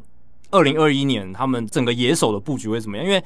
Cano 离开之后，变成我我觉得应该就是 Jeff McNeil 要进来守二垒，原本游击的方面就是继续是 Rosario， Rosario 还有 Gimenez，因为 Gimenez 现在其实打的打的不错，对，有点要取代 Rosario 的位置，因为 Rosario 他的上垒率还是非常烂，然后他基本上是一有个点打出来不太 OK 的打者，没错防守还 OK，但对我觉得打击方面他实在太差了，很陡。那中外野 Brandon Nemo 嘛，然后左外野可能就是 Dominic Smith，然后右外野 Conforto，然后一垒 p i t a Alonso，哦，三垒就是 JD JD Davis。 Davis。所以照相看来，坎诺离开了，反而好像让整个整个野手的安排好像稳定下来的感我觉觉得。McNeil 比较像是 Chris Taylor 这种多工具人，是他二三垒外野他都可以守，错所以我觉得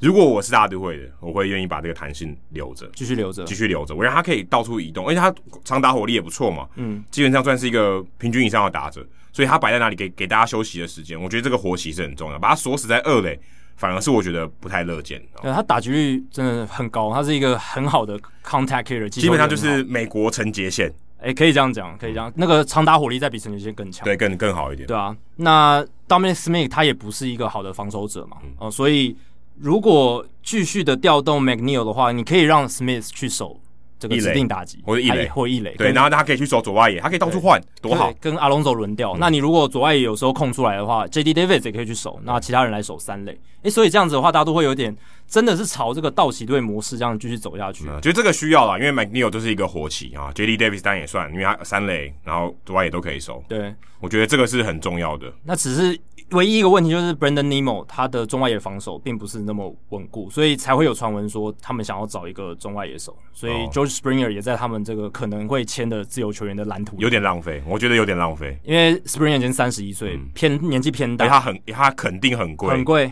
他一定要一个四五年以上，可能破亿美金的合约，所以。如果要签一个这么贵的中外野手，只是为了补强，你已经有一个野手位置，是在加强上去的话，我觉得没那个必嗯要了。我觉得你要做这种补强的话，你要签这种大合约，你应该是那个位置完全没有，比如说像他们捕手的状嗯况，这样子直接去补强会是比较划算的。搞不好他什么动作都没有，打了才知道。打了以后我七月再来再来说，哎、也有可能。也有可能，然后大笔的交易，我选择卖，或是我选择交易当买家，也有可能。哦，因为我觉得他如果放眼三五年，他其实真的不需要这么急，哎，嗯，对不对？可以慢慢布局哦而。且说真的，今年自由球员市场比较糟，好咖比较少。应该是反向吧，因为今年的买家应该比较少，对不对？今年不大部分的球队因为不想花钱不想花钱，可是所事以实上，当卖试出的家好比较咖，多我觉得相较起往年也算比较少。自由球员市场的 A 咖程度、对深啊度是没有那么高，没错，对，所以他如果真的要花钱，我干嘛花这些人？对不对？但相对来讲，买家也是一个比较少的市场，所以可能可以得到一些 bargain，也是杀价，可以有一些杀价杀对价的这种。斡旋的空间可能比较大。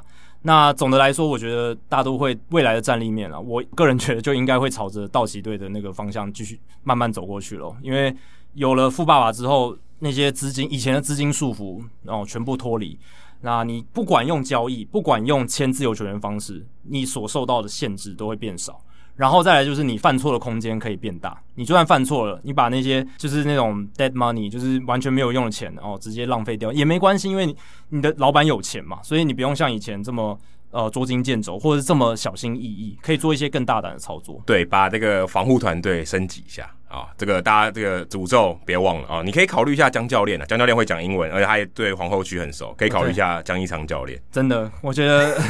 欢迎，而且这样台湾日是不是更有欢噱迎头？？对啊，有我我们们有也一个叫江台，教练开球我，们有一个台湾的来来自台湾的激励体能教练，对不对？对他就是穿着制服，就有代表性。然后他直接开球，多赞！我不用找其他人，直接找他开球就好呃，了。就像以前胡金龙还在大都会的时候，办台湾日就顺理成章，对呃对不对？就很顺的这样子，对吧、所以大都会的未来啊，确实蛮值防得护期待团队很重要。现在最近几年好一点呐、啊，哦 s i n a g a 当然呃也是还在诅咒中，对啊，但是对我觉得防护团队扩或许编吧，防护部门的团队，然后还有数据部门的团队，然后变让自己变成一支哦走在最先先端的球队，然后也许可以操作一些像去年道奇队去交易 Mookie Betts 的那种做法，对不对？他们就是因为道奇队有钱，然后运用到了红袜队那时候想省钱的心态。哦，换到了最大咖的球星进来，这个变成是道奇队哦今年一个成功的关键。那大都会未来有机会，也许也可以做这样的操作。那他们的未来确实是值得期待。好，那接下来来解答一下冷知识的时间啦。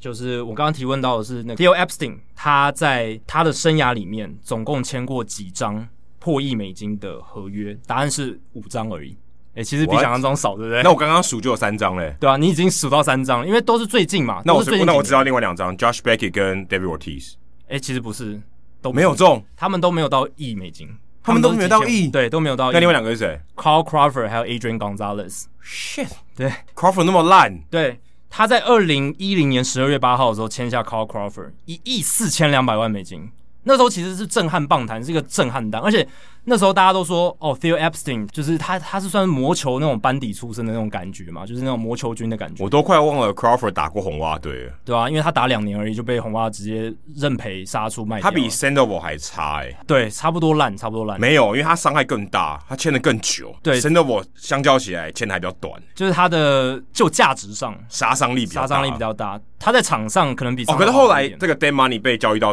道奇队对了，对所啊以对啊对啊，有所以还可以。他们应该有是有吃一些薪水，如果我没有有记有错的有话吃一点所以还是有一些伤害。但 Crawford 他运动能力比 Sandoval 好一点，我觉得这是他好一点，好太多了吧？对在场上他唯一比这个 Sandoval 好的地方。那那个时候其实大家都在就是说 d o s t i n 他魔球军这种班底出身，就是很数据派的，诶、他又回到了这种比较传统式用。钱这种杀猪公式的经营方式，那个时候有这样的说法了，因为真的比较反常，因为那个是 Epstein 他自从他接手红袜以来签的第一张破亿美金的合约，就是 Carver，而且你签的也不是那种超级大炮，你签的是一个算腿哥，当然他那时候盗垒非常多，防守也不错，他就是签了一个洋基队的 Jacoby Ellsbury 一样的合约，真的就是两个就还回去了。而且洋基队签的 Ellsbury，然后红袜队签的 Carl Crawford。我觉得 Ellsbury 还比 Crawford 有道理一点，因为 Ellsbury 他在二零一一年有打出那种 MVP 等级的水准，Crawford 从来没有，对不对？Crawford 的等级我觉得还跟 Ellsbury 有差一点点，所以那个时候真的是震撼棒坛。那后来当然是隔年呃，二零一一年四月十五号的时候，他又签了 Adrian Gonzalez。当然那时候 Gonzalez 是已经被交易到红袜了，那他是用延长约的方式把他留住，这两个人最后都没有在红袜队结束他的合约，很快就全部，都而且是很快就走全部都丢到道奇队去了。对，就是在那一包世纪级的大合约里面全部丢走了。那红袜那时候也整个是大洗牌的概念，所以是红袜队拿下二零一三年还有二零一七年很重要的一笔交易。太重要了，等于是把二零一一年的时候球队已经在往走下坡那种态势，整个扭转过来，迅速的翻转这样。那冈扎雷斯那张合约是哇，七年一亿五千四百万美金，比 Crawford 多了一千两百万美金，所以也是一个非常高额的合约。然后就没了。对，在红袜然后剩下就我刚才讲那剩下三就嗯张你，刚刚讲那三张，对，因为他在二零一一年十月的时候从红袜到小熊嘛，而且他自己也签了一个五年一千八百五十万美金的很厉害的合约，到小熊第一张的破亿美金合约，诶，是 John Lester 那一张，嗯，对，就是二零一四年十二月十号，六年一亿五千五百万美金，那是他在小熊的第一张破亿美金的合约。然后再来就是你刚刚提到 Jason Hayward 还有达比修友，那 Jason Hayward 是二零一五年十二月十一号一亿八千四百万美金，这个也是当时的震撼弹。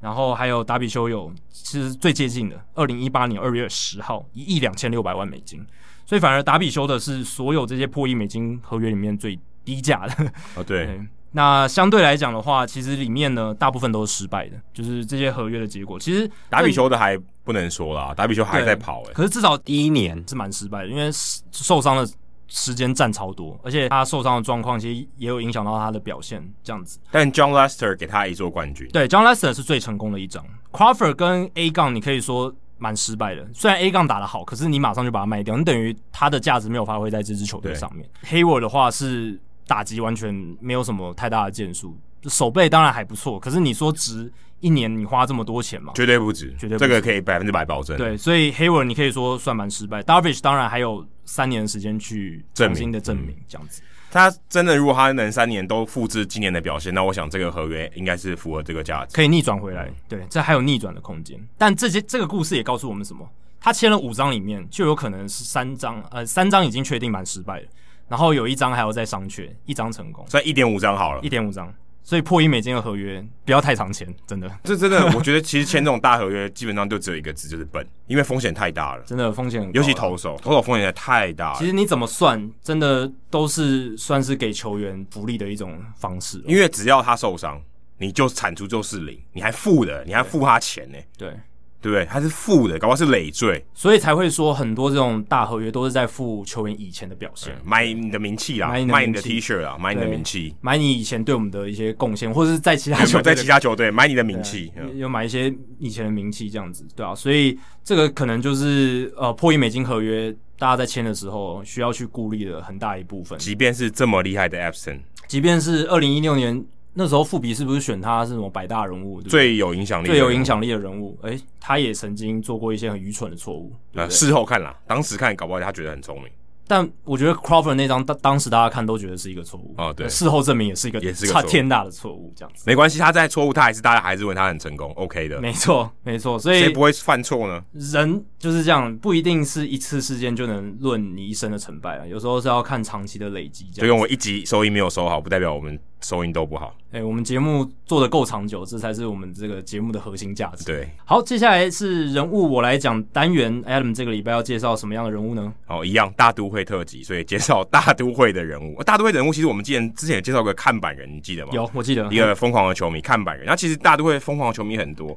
还有一个 Pin Man 啊、徽章人啊、但是因为他的故事比较难找一点，是一个老人，而且他最近呃这个疫情的关系，他还他还确诊啊，哦但大家为他集气，因为他是一个很有名的球迷这样子。他大概做了什么事情，就是贴很多徽章吗？，对，就是别徽章，然后走进去，你都大家都知道这个人是谁啊。哦全身上下都是徽章。对，就是他 OK 有各式，他收集各式各样的徽章，然后他穿那个大都会的球衣、条纹的球衣，然后他每次去球场他都别就穿这样子，蛮有趣的，对他就是一个很有名的球迷这样子。但我今天要介绍的呢，这个是一个我觉得嗯更特别一点的啊，因为他他的这个行为呢，他这个举动呢，哦创造了一个文化啊，大家叫 Darren Minan 啊，那我们叫他 Darren 好，因为 Minan 好难念哦，叫 Darren 啊。那他是这个 The Seven Line Army 的创办人啊，其实他的这个网站叫 Seven Line 啊，那为什么叫 Seven Line 呢？因为你要到大都会球场，你要搭纽约的地铁，那你搭的这个地铁呢，就是七号线啊、哦。一般你会看到七号，它是一个七、后面是一个紫色，所以有人称紫线。然后你就会在这个 Mets and Willis Point 这个地方下车，你可以去美网的这个球场，你也可以去大都会的 City Field，所以他们就号称说，哎、哎、不是号称，就把自己称作 Seven Line Army，就是我们是在这个这个这条线上的这个军队啊。那其实这个跟那个我们的这个片头音乐有点关系，它为什么叫 Seven Line Army？Army 这个字它不是乱取，因为它可以叫别的嘛，它可以叫 fans 或什么的。Anyway，因为我们这个片头叫 Seven Nation Army，呃，我们《黑头大联盟》节目片头的对歌曲 Seven Nation 的 Army 来源，所以他把这个 nation 换成 line，、那嗯就是 Seven Line Army。那他其实如果你这样看哦，其实像那个乐天桃园队，其实如果你把它用这个同样的逻辑套过来，它变成机捷军好像也可以哦，也可因以为啊它这个机捷对啊 A 十九地方，我把叫 A 十九好了，对不对？A 十九军团，这可以吧？这听起来还不错诶。其实当棒球文化运动够深入人人民的生活当中的时候，这种东西就会自然浮现，对就会有球迷去取了。对，因为像他们自称是十号队友，对哦，因为场上有九个人，他们是第十个人，对对有点像呃这个西雅图海鹰队，他们称十二号队友，因为场上有十一个人，但这个所有球队都可以用啊，老实讲。对，可是像统一就叫一号队对友，对对，但是你刚刚说那个逻辑是每支球队都可以用的，对就是反正我就换个号码就对了，你选什么号码都可以，但 A 十九这种东西就就哎只有你我就 A19 有，对对，只有你有。或是 A four 队友，然后听好像是卖影印机的 A four 不是、哎不是好像 A 是十影九，印纸因为机姐桃园那个对那个内运战动的公园那编家号 A 十九嘛，嗯所以可以叫 A 十九军，好像也蛮屌的、欸很酷啊，很很像什么空军的一个支队之类的对那啊种感觉。 ，A 十九军，哎，我觉得很屌。如果是像他们这样同样逻辑，这个 Seven Line Army 的这种逻辑，其实乐天桃园队它的这个球迷的俱乐部应该要叫 A 十九。如果有乐天桃园球迷，你可可以在你的这个球迷社群里面 proposal 然后提案这个概念，搞不好会被球团接纳。所以 Darren 就是这个这个社团的说球迷俱乐部的一个发起人。其实像大联盟还有一些球队有，我想应该每个球队都有，可是真的有名的就是 Seven Line Army。还有红袜队有 Red Sox Nation 啊、大家可能会觉得 Red Sox Nation baby，对嗯他就说哦，我们是红袜国的这种。还有另外一个是道奇队的 Penton 二九四，因为道奇蓝哦是这个 Penton 色票里面的二九四嘛，嗯，所以大家就说哦，我们就是道奇蓝，哦我们好像那么蓝血人哦，之前有上过我们节目的蓝血球，对类似的道理，因为他们就知道说，哎，蓝色军蓝军就是道奇队，有点嗯像这样、这种概念，没错就，像台湾可能说爪迷、知迷啊、哦，它就有一个昵称的这种说有法，个连结啦，对，而且可是我可是没有一个官方的这个说法，因为对是球迷发起的，对 Seven Line Army，它是真的是一个官方的组织哦，你要入会的、哦，你有一个嗯会员卡的、哦，嗯，所以他就哎、我就是官方认证的球迷俱乐部哦哦，不是我自称什么就是什么。他搞得很正式啦，啊他把这个球迷的社团搞得非常正式。对，而且他也有出周边，所以他是真的很正式的。那我来介绍一下 Darren 这个人。那当然啊、也毫不意外，他跟江教练一样，也是在这个皇后区长大。但江教练是后来搬进去的啦。他在皇后区长大，他的外公呢，就是这个大都会的铁粉、美粉啊。因为为什么呢？他在这个 Shea Stadium 刚要开始盖的时候，他是管线的工人。哦，Shea Stadium 就是大都会的以前的球场对，，哎、我这个球场我有参与，哎，我支持这个球队很合理吧，对不对？而且他就是住在皇后区里面的人，当然要支持皇后区的球队。哎、他的爸爸啊，Bill 啊，Bill Minan 也是在 s h a s t a n i o n 工作。他退休以后，六十五岁以后才开始做这个大都会员工的工作，他就是负责管理这个媒体的出入口 Press Gate 的这个工作。他一做做二十二年，做到从六十五岁做到八十七岁，哇！他等于他的这个家族的人，他在他小时候啊，就是长大以后，他家族的人都在大都会工作。六十五岁到八十七岁，等于是他这种退休的养老生活哎、哦都是对这样他过的。就是把他的这个第二人生献给了大都会。哦，很好，所以他 Darren 当然我看到我爸爸都这样做，那当然我也要这个努力一下。那就有点像我们之前介绍过 Roger 这个收集帽子的 Roger，他就是喝台电的奶水长大嘛。嗯那他的爸爸、他的这个外公哦，都是靠大都会这个滋养的。这个哦 Darren 哦的你爸说爸 Darren 是的大爸都爸会，嗯所以 Roger 他也说我是台电粉哦，台电什么的这个球队我都支持。会对台电有一种感情，有一种感情，我那个血不清土清啊，对但血浓于水那种感觉。对， Darren 呢，他从一九九八年他毕业以后，大学毕业以后就开始做 T 恤，所以他那个时候算是一个 T 恤业者啊。他很早就开始接触到纺织产业。我看报道里面是写大四的时候就接触到纺织产业。那他那个时候开始做的都是做一些呃单车的这个极限单车 BMX 相关的服饰，所以那个时候他还没有接触到棒球这个产业。然后他这个做的很成功啊，把这个他这些服饰啊都做到日本啊、德国，是一个国际化的企业。不过后来二零零五年以后，他可能因为这个这个运动越野运动开始往下坡，所以他后来就收摊了，他的这个 T 恤的事业就没有继续做。可他因为他还有保有这些工厂啊这些机器，所以他就想说，哎、2二零零九年的时候，他想说我可以自己做我自己的 T 恤，然后去球场里面看球。哦，看看会不会有人注意，注意到我这个身上的标语。所以，二零一零年的时候就开始做这个实验，他就自己印了那个 “Let's Go Mets 二零一零”。那时候可能球队还没有出这种 T 恤，但人家就会说：“哎、你这哪里买的？”独一无二的，哎没看我过爸去买，对不对对对对还有啊什，么？就是另一个球是圆的，对然后走进球场里面，可能大家哦哪里做的，我也要买，圆梦，哎、对啊之类，或之者类失望、施舍这种之类的像样，对哦很多帮忙哦这种之类，大家说、哎不错哦，可以买哦。就是球队有一些他们在官方的立场上，他们有时候不方便做一些，但是 Let's Go Mets 球二零一零应该是很 OK，那个是很 OK 的很 safe 的。我是说有一些不方便做的，对诶如果是球迷自己做，就有他的卖点。对，然后他那个时候刚好也有社群媒体了嘛，所以他就把这些东西放在 Twitter 上啊、Facebook 上，哎，收到蛮好的回响，很多人开始跟他订下订单。但是呢，他做了这个以后，他就被大联盟关切了。他四月开始做，六月就被关切了。嗯大联盟打电话给他说：“哎，你不可以用 Mets，那是我们的官方的哎，商是我们官标方，，就算你是用别的字体，你不是用那个 logo 也不行，因对为你提到就是大都会，大都会是我的我们合作的这个球团单，位对啊你不可以，你不可以用。所以后来讲说，那我就算了，那我就转个弯，没关系，我就用大都会的配色，总可以吧？蓝橘配色你也管我吗？对啊，你不能把说全世界所有蓝局的东西都说是你们这个官方的东西。对啊，，我那你没办法这样做啊，那国民党跟亲民党都都可以结合，对不对？你这个蓝橘配色总可以吧？所以他就自己做。那时候那个 Jose Reyes 正夯哦，那时候大都会想要把 Jose Reyes 有传风声，想要这个交易出去，还不想要，他很喜欢 Jose Reyes，他不想要 Reyes 被交易出去，所以他就做这个标语的 T 恤，Don't trade Reyes 这个 T 恤，然后去看球，这个总没有人可以挡他嗯吧，对不对？我说不要交易 Reyes，那他看到很多粉丝看到，哎呦，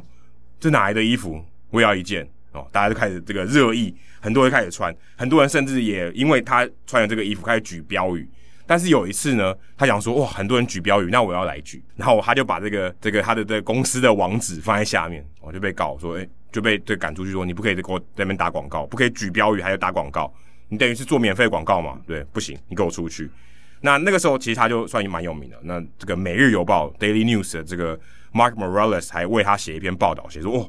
这个球迷很疯狂哦，哦，他这个有做一些东西。嗯，他后来就把这个事情放在 Twitter 上说，哎、我被我因为拿这个看板哦，Don't Trade Reyes 的看板，好加上一个广告，我就被赶出去。他把这个事情分享到推特上，很多球迷抱不平哎、说哎、我也支持你的行为。很多大都会到打客场的时候，很多人都响应，就举这个 Don't Trade Race。哇，他发现名气可用，他就开始才真的开始做这些事情。引发了群众运动的感觉。哎、对，可以这么说。虽然我讲起来好像就只是不要交易某一个人，好像也还 OK，因为像什么不要冰泰山，对对对有这种概念，对，有这种概念。但在球迷里面已经是一个群众运动哎、了，对，啊就是哎、其实是没有很严重的事情啊，就但是是球团听到你的声音，对对，，他就想球迷的说、哎声音，名气可用哦。那他后来在二零一二年的时候，他开始就是有点像注册这个正式的组织，他就把它取名 Seven Line Army 这个组织。在二零一四年的时候，他、呃算是走入了正途啊，他获得大联盟还有这个 New Era 的授权，诶，他可以开始真正使用这个大都会的 logo 啊，或者是他可以用一些球员的名字，就还 OK。然后他也跟那个 New Era 合作，说我们推出我们球迷的 New Era 的帽子。所以是从圈外做到圈内，诶，哎对，有点像现在有一些 YouTuber，他本来以前呃没办法取用这些大联盟授权的东西，他做久了，大联盟也想要跟他合作，这种感觉。像 John Boy，我们之前对聊，过没，错，所以其实你可以把它封为大都会队的朱雪恒嗯哼，的成衣业者，他真的是卖很多衣服啊、对对对帽子这些东西。梗那踢什么的，，对，之前魏有跟我们分享过一个故事，那时候他去这个芬威 Park，是那时候大都会做客红袜队，这个很很少见，因为跨联盟比赛嘛。嗯然后他们全场一直喊 Yankee Sucks，对不对？这个洋基会烂透，因为他们共同的敌人就是他们是没错敌人的敌人就是朋友，对，所以那个时候 Seven Line Army 也有动员哦，到分位派一个区全部都是他们的球迷，他们常常这种这种 group outing 的这种群众的这种什么包车的活动，然后到一个地方去为大都会在客场的时候加油，所以你可以看慢慢慢形成一种很棒的文化，而且大都会也承认他们是官方的这个授权的球迷俱乐部、啊，所以他们如果买票啊，甚至他们如果去客场，对不对？我直接请红袜队说，哦，大都会我要收购一批票，我要给我的球迷。那 Seven Line Army 就是他们可以给的这些对象。所以其实你看哦，其实球迷他们从这种有点像草根的运动哦、群众的运动，慢慢也可以被这个说球队官方、联盟官方给接受。其实我觉得算是一个大联盟很特别的一个球迷文化。可以建立起一个更坚强的球迷社群，对啊比比起一般哦，可能单纯的大都会球迷更死忠、更忠诚，哦，这个铁度是一支职业球团想要看到的，因为他们一定不太会就是变心啦，变心的几率非常低非常非常，而且我觉得他们可能也比较不在乎利益，对啊，对，就是大家都是因为同样的热情，然后聚集在一起。我觉得这个是比较高的向心力，而、不是说哎他成立这个是要赚钱的，我要卖会员卡的，嗯啊不是不是这种，你要缴年费的啊，不是这种。他们就是哎、希望大家一起来，然后我们有出周边，也欢迎你。怎么越讲越像《h 头大联盟》？ 对，有点像这种概念啊，就是希望大家有共同的热情，然后大家聚在一起这种感觉。而且他们去用钱支持这支球队，就是很心甘情愿的那一种，而不是哦单纯只是跟风哦买一次这样。他们是真的愿意为这支这支球队尽心尽力。对我看到报道里面啊，Darren 他在这个二零一五年就是大都会打进世界大赛，跟皇家队那一次嘛，他们就因为拿了国联冠军，所以他们就印了那个嗯 T 恤，Party like it's 1986，就是像像一一九八六年一样开派对吧？对就是好像就像那个时候像一样像那时候疯狂开对，这样嗯像那时候一样疯狂吧，就跟我那我出生的那一年一样。所以你看到他们就是他们可以做一些梗题，哦，嗯大家球迷会喜欢的。或许他们的动作还比大联盟或者比大都会官方还快。对，反应我觉得应该就是要比球队的速度快，这样他们才能展现出他们独特性。对，你看这样跟我们在访谈中聊到一样，周边对不嗯对？你球迷发动的周边，如果你愿意授权，哇，那不得了哎！那个效应是很，你很我大不的用外包，你这个设计，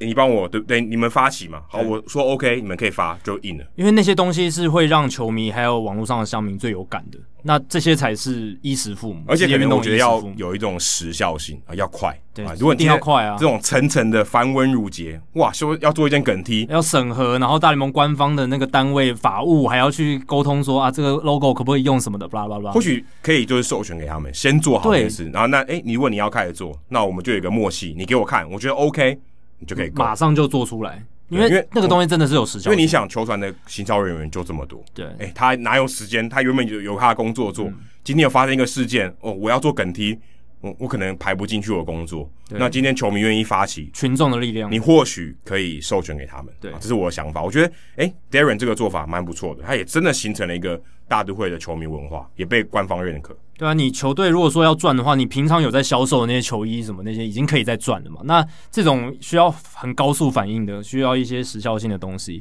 可以交给球迷去授权给他们，让他们去做。虽然你可能没办法直接的拿到什么钱，可是哦，可以收授权费啊，授权费，但是那些销销量没办法直接转换成球队利益。可是你赚到的是人气，你赚到的是热度，嗯还有话向题心力，话题向心力、话题，这些是你平常自己卖那些球衣，你可能没办法制造出来的效果。台湾我觉得可以想一想啊，球团的人可以想一想，我觉得这个做法没有什么不好啊，你资源紧迫，对不对？找别的方法，对不对？找别的资源对。，然后呃，球迷的社群也可以多发想一些类似的东西。然后，如果真的有好的创意，然后球团的人员也看到，然后愿意保持这个开放心态的话，搞不好就能未来再促成很多这样的事情。好，那这一集呢，刚刚有聊到 Canon。Canon 嗯真的是令大家非常失望，希望这个阿 Q 桶面里面没有这些禁药。哎，对啊，不要让我们误吃了一些脏脏的东西。都听起来有点怪怪，在开玩笑的啊，统一不要告我 啊。对啊所以我没有没说有开玩笑哎，真的对，开玩笑。但吃阿 Q 桶面解解饥可以啊，但是禁药可不能乱吃。嗯，而且你看外面 Canon，我觉得就是明知故犯，他已经你你犯第二次，人家不会相信你说啊，我不知道我吃了什么，对，谁会这个相信？鬼也不会相信了，这个就完全没有任何理由，就是也不能够再宽待，所以一百六十二场的竞赛非常合理，然后也是应该要做的事情。那说到竞赛这件事情哦，这一集的数据单元就想来聊一下说大联盟禁药法则的一些严格，还有挨罚球员的一些数据啦。那其实我也是去仔细看了一下，才知道说啊，原来哦，在禁药这些规章之前呢，其实还有更早的一些规则是早期发生的。像二零零二年的时候，其实就有药检制度了，这个是最早的时候，但那个时候并没有人被禁赛。我觉得这是因为他还来不及定定那些规则，对，然后还有那个时候主要是以规劝为主，而且那个时候还要跟球员工会斡旋，可能他们没有时间去做这件事对情。啊，你竞赛多少场，那个是劳资协议要搞定的，对不然我随便我想罚多少就罚多少。啊对，工会的反弹力道绝对会很大，那个是需要去做协商的。那后来是在二零零二年之后，又爆发了一个这个 Balco B A L C O 的这个禁药案。那那当然有 Barry Bonds 是这个案子里面最大的涉案人员。那这个禁药丑闻爆发之后，哇，不只是棒球界哦，一般的运动界，甚至是社会大众，一般的社会大众，哦，舆论的挞伐声非常大，所以那时候大联盟的 b o s l i c 那个那时候联盟主席，还有就是相关人员，才决定说我们要更加更重视这个议题。其实也是算那个时候才真的有禁药年代这个词，因为大家还能推说哦，原来前面都是这样。对，其不然实当下在那个年代谁知道这件事没情？错。二零零二年那时候会有要件，就是因为《运动画刊》的 Tom Verducci 这个资深记者，他写了一篇报道，揭露这个事情，包括有 Ken Caminiti 的那个证词，因为对 Caminiti 他就是在九六年吃了禁药才变成 MVP 的，然后后来他甚至因为用药过度，他是吃其他的药海洛因跟骨科碱才死掉了，可是那些东西有影响到他后续的生活，对，身体健康都会影响。都有影响的，所以那个时禁候药不只是公平性而已，对啊是真的伤害你的身体，会影响身嗯体，绝对会影响身体的。二零零二年那时候，因为那个报道了的发生，所以大联盟开始有药检，那有财阀可以说是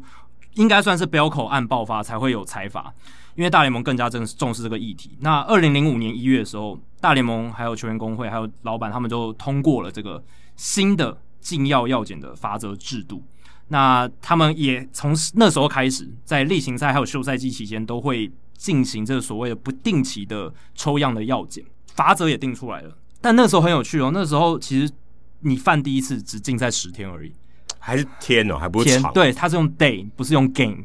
所以十天而已。那如果中继手手就爽到了，对啊你先发投手也爽到，你就休息个十天嘛，然后你再回来。 那可能只跳过一一两次先发而已。对，然后中继投手可能就是跳过哦，其实三哦四其实次的出赛，其实场次这样讲好像也是差不多，差不多。可是天数的话，中间那种移动日你也可以吃对下来，你也可以对啊算。对，二犯的话禁赛三十天，三犯六十天，四犯才禁赛一年，那六犯呢？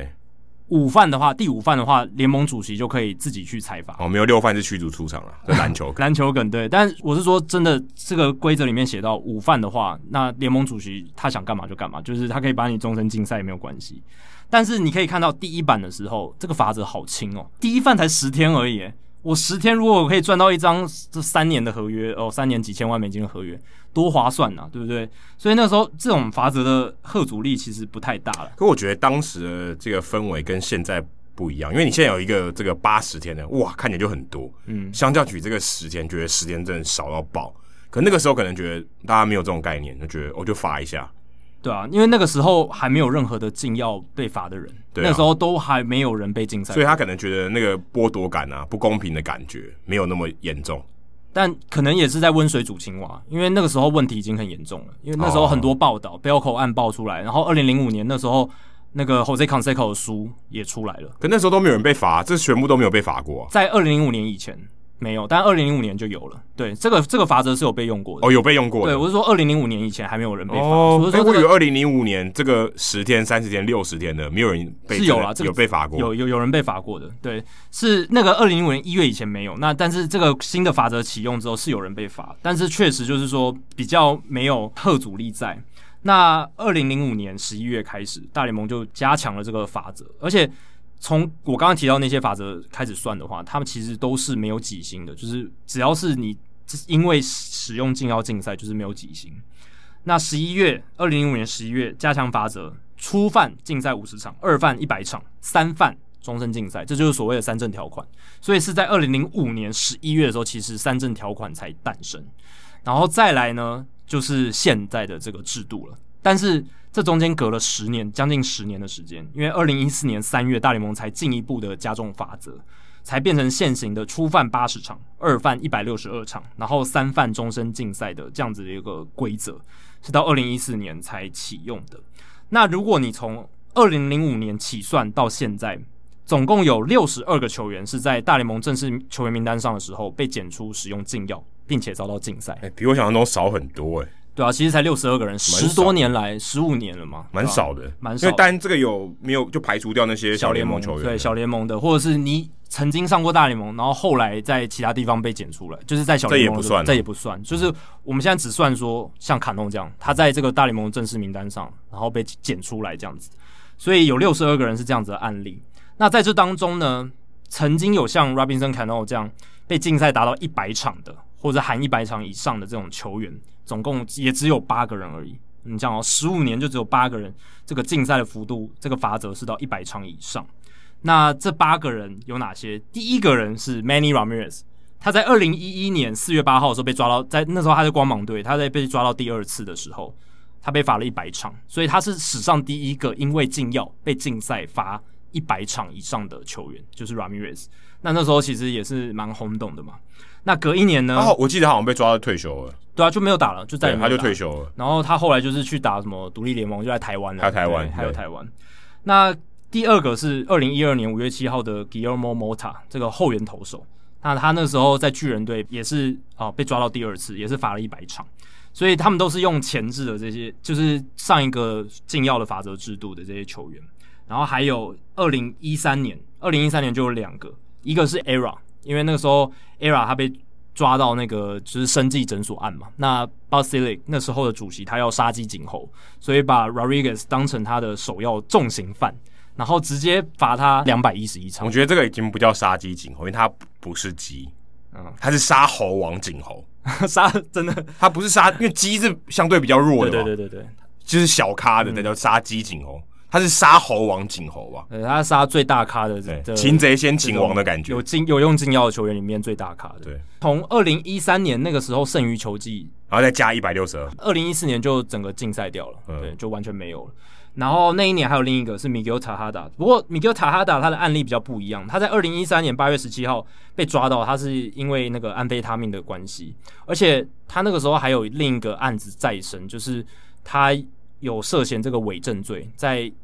生涯早期的时候，他在这个法院面前作证的时候，他他说了谎话，那那时候有被抓包，所以他那时候有承认自己做这个伪证。我怎么完全没有印象有这个新闻？对，这个已经埋深埋在大家这个记忆里面，那种被遗弃的记忆里面。但是他其实有这个涉嫌伪证罪我，甚至不记得还有吃过禁药。他从二零零五年那时候就有被这个指涉了，然后他有被写进 Jose Canseco 的书里面。对，所以他其实从二零零五年开始，他一直都有这个禁药产生的问题，一直有丑闻跟在他身上，而且后来他还用这个安非他命类的药物啊、呃虽然他说他之前有有申请过这种医疗用的这个免责权，可是后来他没有继续申请，所以被抓到用药还是有罚。那那时候是罚一百零五场。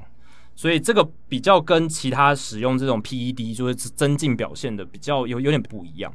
那再来就是二零一五年的 Henry Mejia，那 Mejia 大家都知道，他不只是二犯，他还三犯。他在二零一六年二月十二号的时候被抓到第三次，所以终身禁赛。当然，他后来又被 Rob Manfred 恢复了身份，而有且特色，对特色。然后去年他还有在红袜队的小联盟投球，这这个我没有聊过，这对个我们聊过这个话题。对啊，所以他虽然是回来，可是他是唯一一个有被终身禁赛的球员。然后呢，再来就是 Marlon Bird，就是 MVP 制造机里面有提到这个球员，也关键的角色，没其实，错。当然，他除了用药以外，他其实确实在技术上他有做一些调整啊了。不过他有用药是事实。他在印第安人队的时候，二零一六年六月一号，那那也是被禁赛一百六十二场。然后从此就退休了。对啊，就没有再继续打了。然后再来就都是算是今年的案例了，就是 Francis Martes 太空人队的投手，那他在今年年初二月十七号的时候也被抓到第二次，一百六十二场。然后再来就是 Robinson Cano，所以就这八个人而已，其实非常少，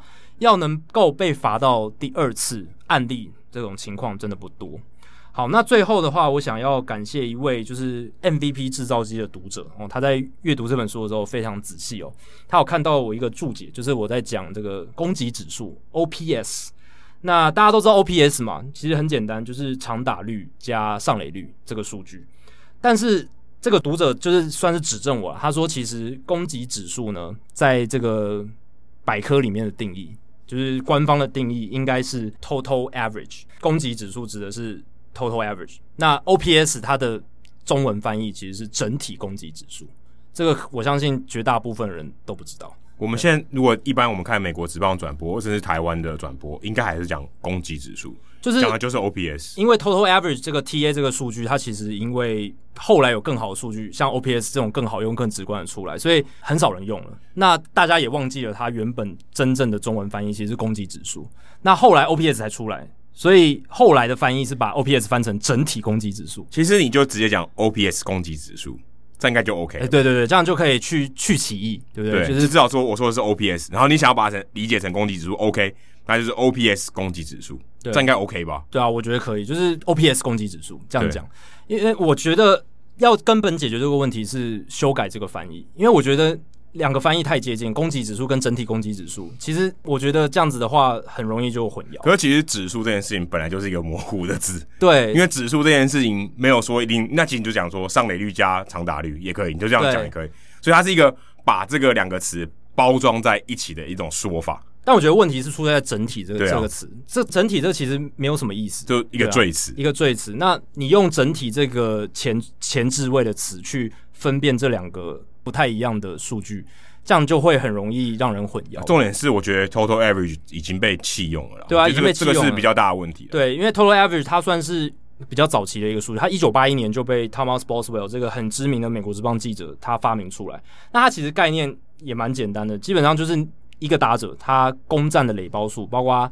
他的垒打数、哦出生球、保送还有盗垒，它就是他攻占的垒包数除以他的算是出局数，他啊知道嗯失去的垒包对，数失，去了垒包数，所以其实就这么简单的概念。你平均每失去一个垒包，你能换得多少个垒包？就这样，这这个概念，它还是有它的这个意义在嘛？就是它能够更能显示出一个打者，他是在比打击率啊，更能展现出他的一个攻击的整体的价值。可是 OPS 也能够反映出这个事实，但两个是指的完全不一样的事情。是不一样。可是其实你只要长打率高，然后你只要会选保送，你的长打不错，这两个数据都会都会高，对，对，所以呃，后来 OPS 就基本上取代了 TA，就是 Total Average 这个数据，所以变成说，哦，后来大家就把攻击指数挂在嘴边用，然后整体那两个字就不见了，然后所以就会变成混用的状态。因为它本来就是一个赘词。对，所以我个人跟这位读者交流，然后我提出的解方是翻译要改，就是 TA Total Average 要改一个翻译。可事那实上，我觉得这不需要，因为它根本没人用。对，但有有些人会提出疑义嘛，他就会说，现在像就是前面的先人是这样子定义出来的，那你这样用是错的。仙人是哪个仙人？是做鼓的那个仙人。呃，前辈们，哦前辈们，就是棒球界的前辈们，但这个确实也要尊重，毕竟他们确实是很早就定义出这个名词了，但真的没有人用。那我觉得你在翻译的时候就就要改变不要翻啊，就 OPS 就好了，这也 OK 吧其实也 OK ？MVP 制造机，MVP 你也翻最有价值球员制造机啊。但我个人对翻译的理念是我希望能把所有东西都中文化，哦，对，啊那不然你就全部都英文就好。如果你比如真说的要 MVP 呃，不是 OPS 攻击指数这种可以吧？我觉得这也 OK 吧。这也可以，对我觉得这样也可以，就是我觉得要消歧义，然后呃尽量精简这样子。那我觉得因为现在大家都很习惯把 OPS 直接叫攻击指数了，那就是顺应时事的潮流，让 OPS 让攻击指数就是 OPS。那 TA 大家不用的话，你不用改翻也没关系，但是就不要说攻击指数说是 OPS 这件事是错的。对、嗯我觉得是这样子啊，就是可能这个说法可以顺应着时代的潮流去做一些改变。想不到我们光刊物也可以刊个五分钟。我觉得这不只是刊物 啊，这是算算是一个棒球数据的讨论，因为哦我对觉得棒球数据就是很有趣的是，大家在研究棒球数据的人，他会很在意这种东西，就是到底呃数据的名称啊、它的精确性啊，还有它的定义到底是什么。所以我觉得这有必要拿出来讨论一下。那未来的话，我自己在用的话，我可能还是会用攻击指数来支撑 OPS，这个应该不会改变。好，以上就是一百九十二集的内容。那如果大家喜欢我们的节目的话，欢迎加入 Hito 大联盟在 Facebook 社团 Hito 大联盟讨论区，加入这社团记得回答三个简单的问题，就可以和我、还有 Jackie、还有其他上过我们节目来宾以及听众朋友一起聊棒球。那如果你也对于美国职棒或是棒球有相关的问题，也欢迎上我们的官网 Hito MLB.com 填写发问的表单，我们会尽可能在节目一个月一次的听众信箱单元上面统一回答、讨论、分析大家提出的想法还有问题。那如果你要订阅我们的节目的话，也很简单，上我们的官网 Hito MLB.com 上面有详尽的订阅解说方式，无论你用的是电脑、手机、平板，作为使用是 iOS 还是 Android 都可以免费订阅。那我们在 Spotify 上面也有上架，所以其实你在任何的 Podcast 平台都可以找到我们的节目。那最后希望大家到 iTunes 的 Podcast 专区，在 Hito 大联盟的页面底下给我们评分和留言，给我们回馈，让我们可以做得更好，也让那些还没有听过 Hito 大联盟的朋友能够更快速的了解我们的节目内容还有特色。那如果你写的不错的话，还有机会在节目中被念出来哦。谢谢大家，拜拜。拜拜。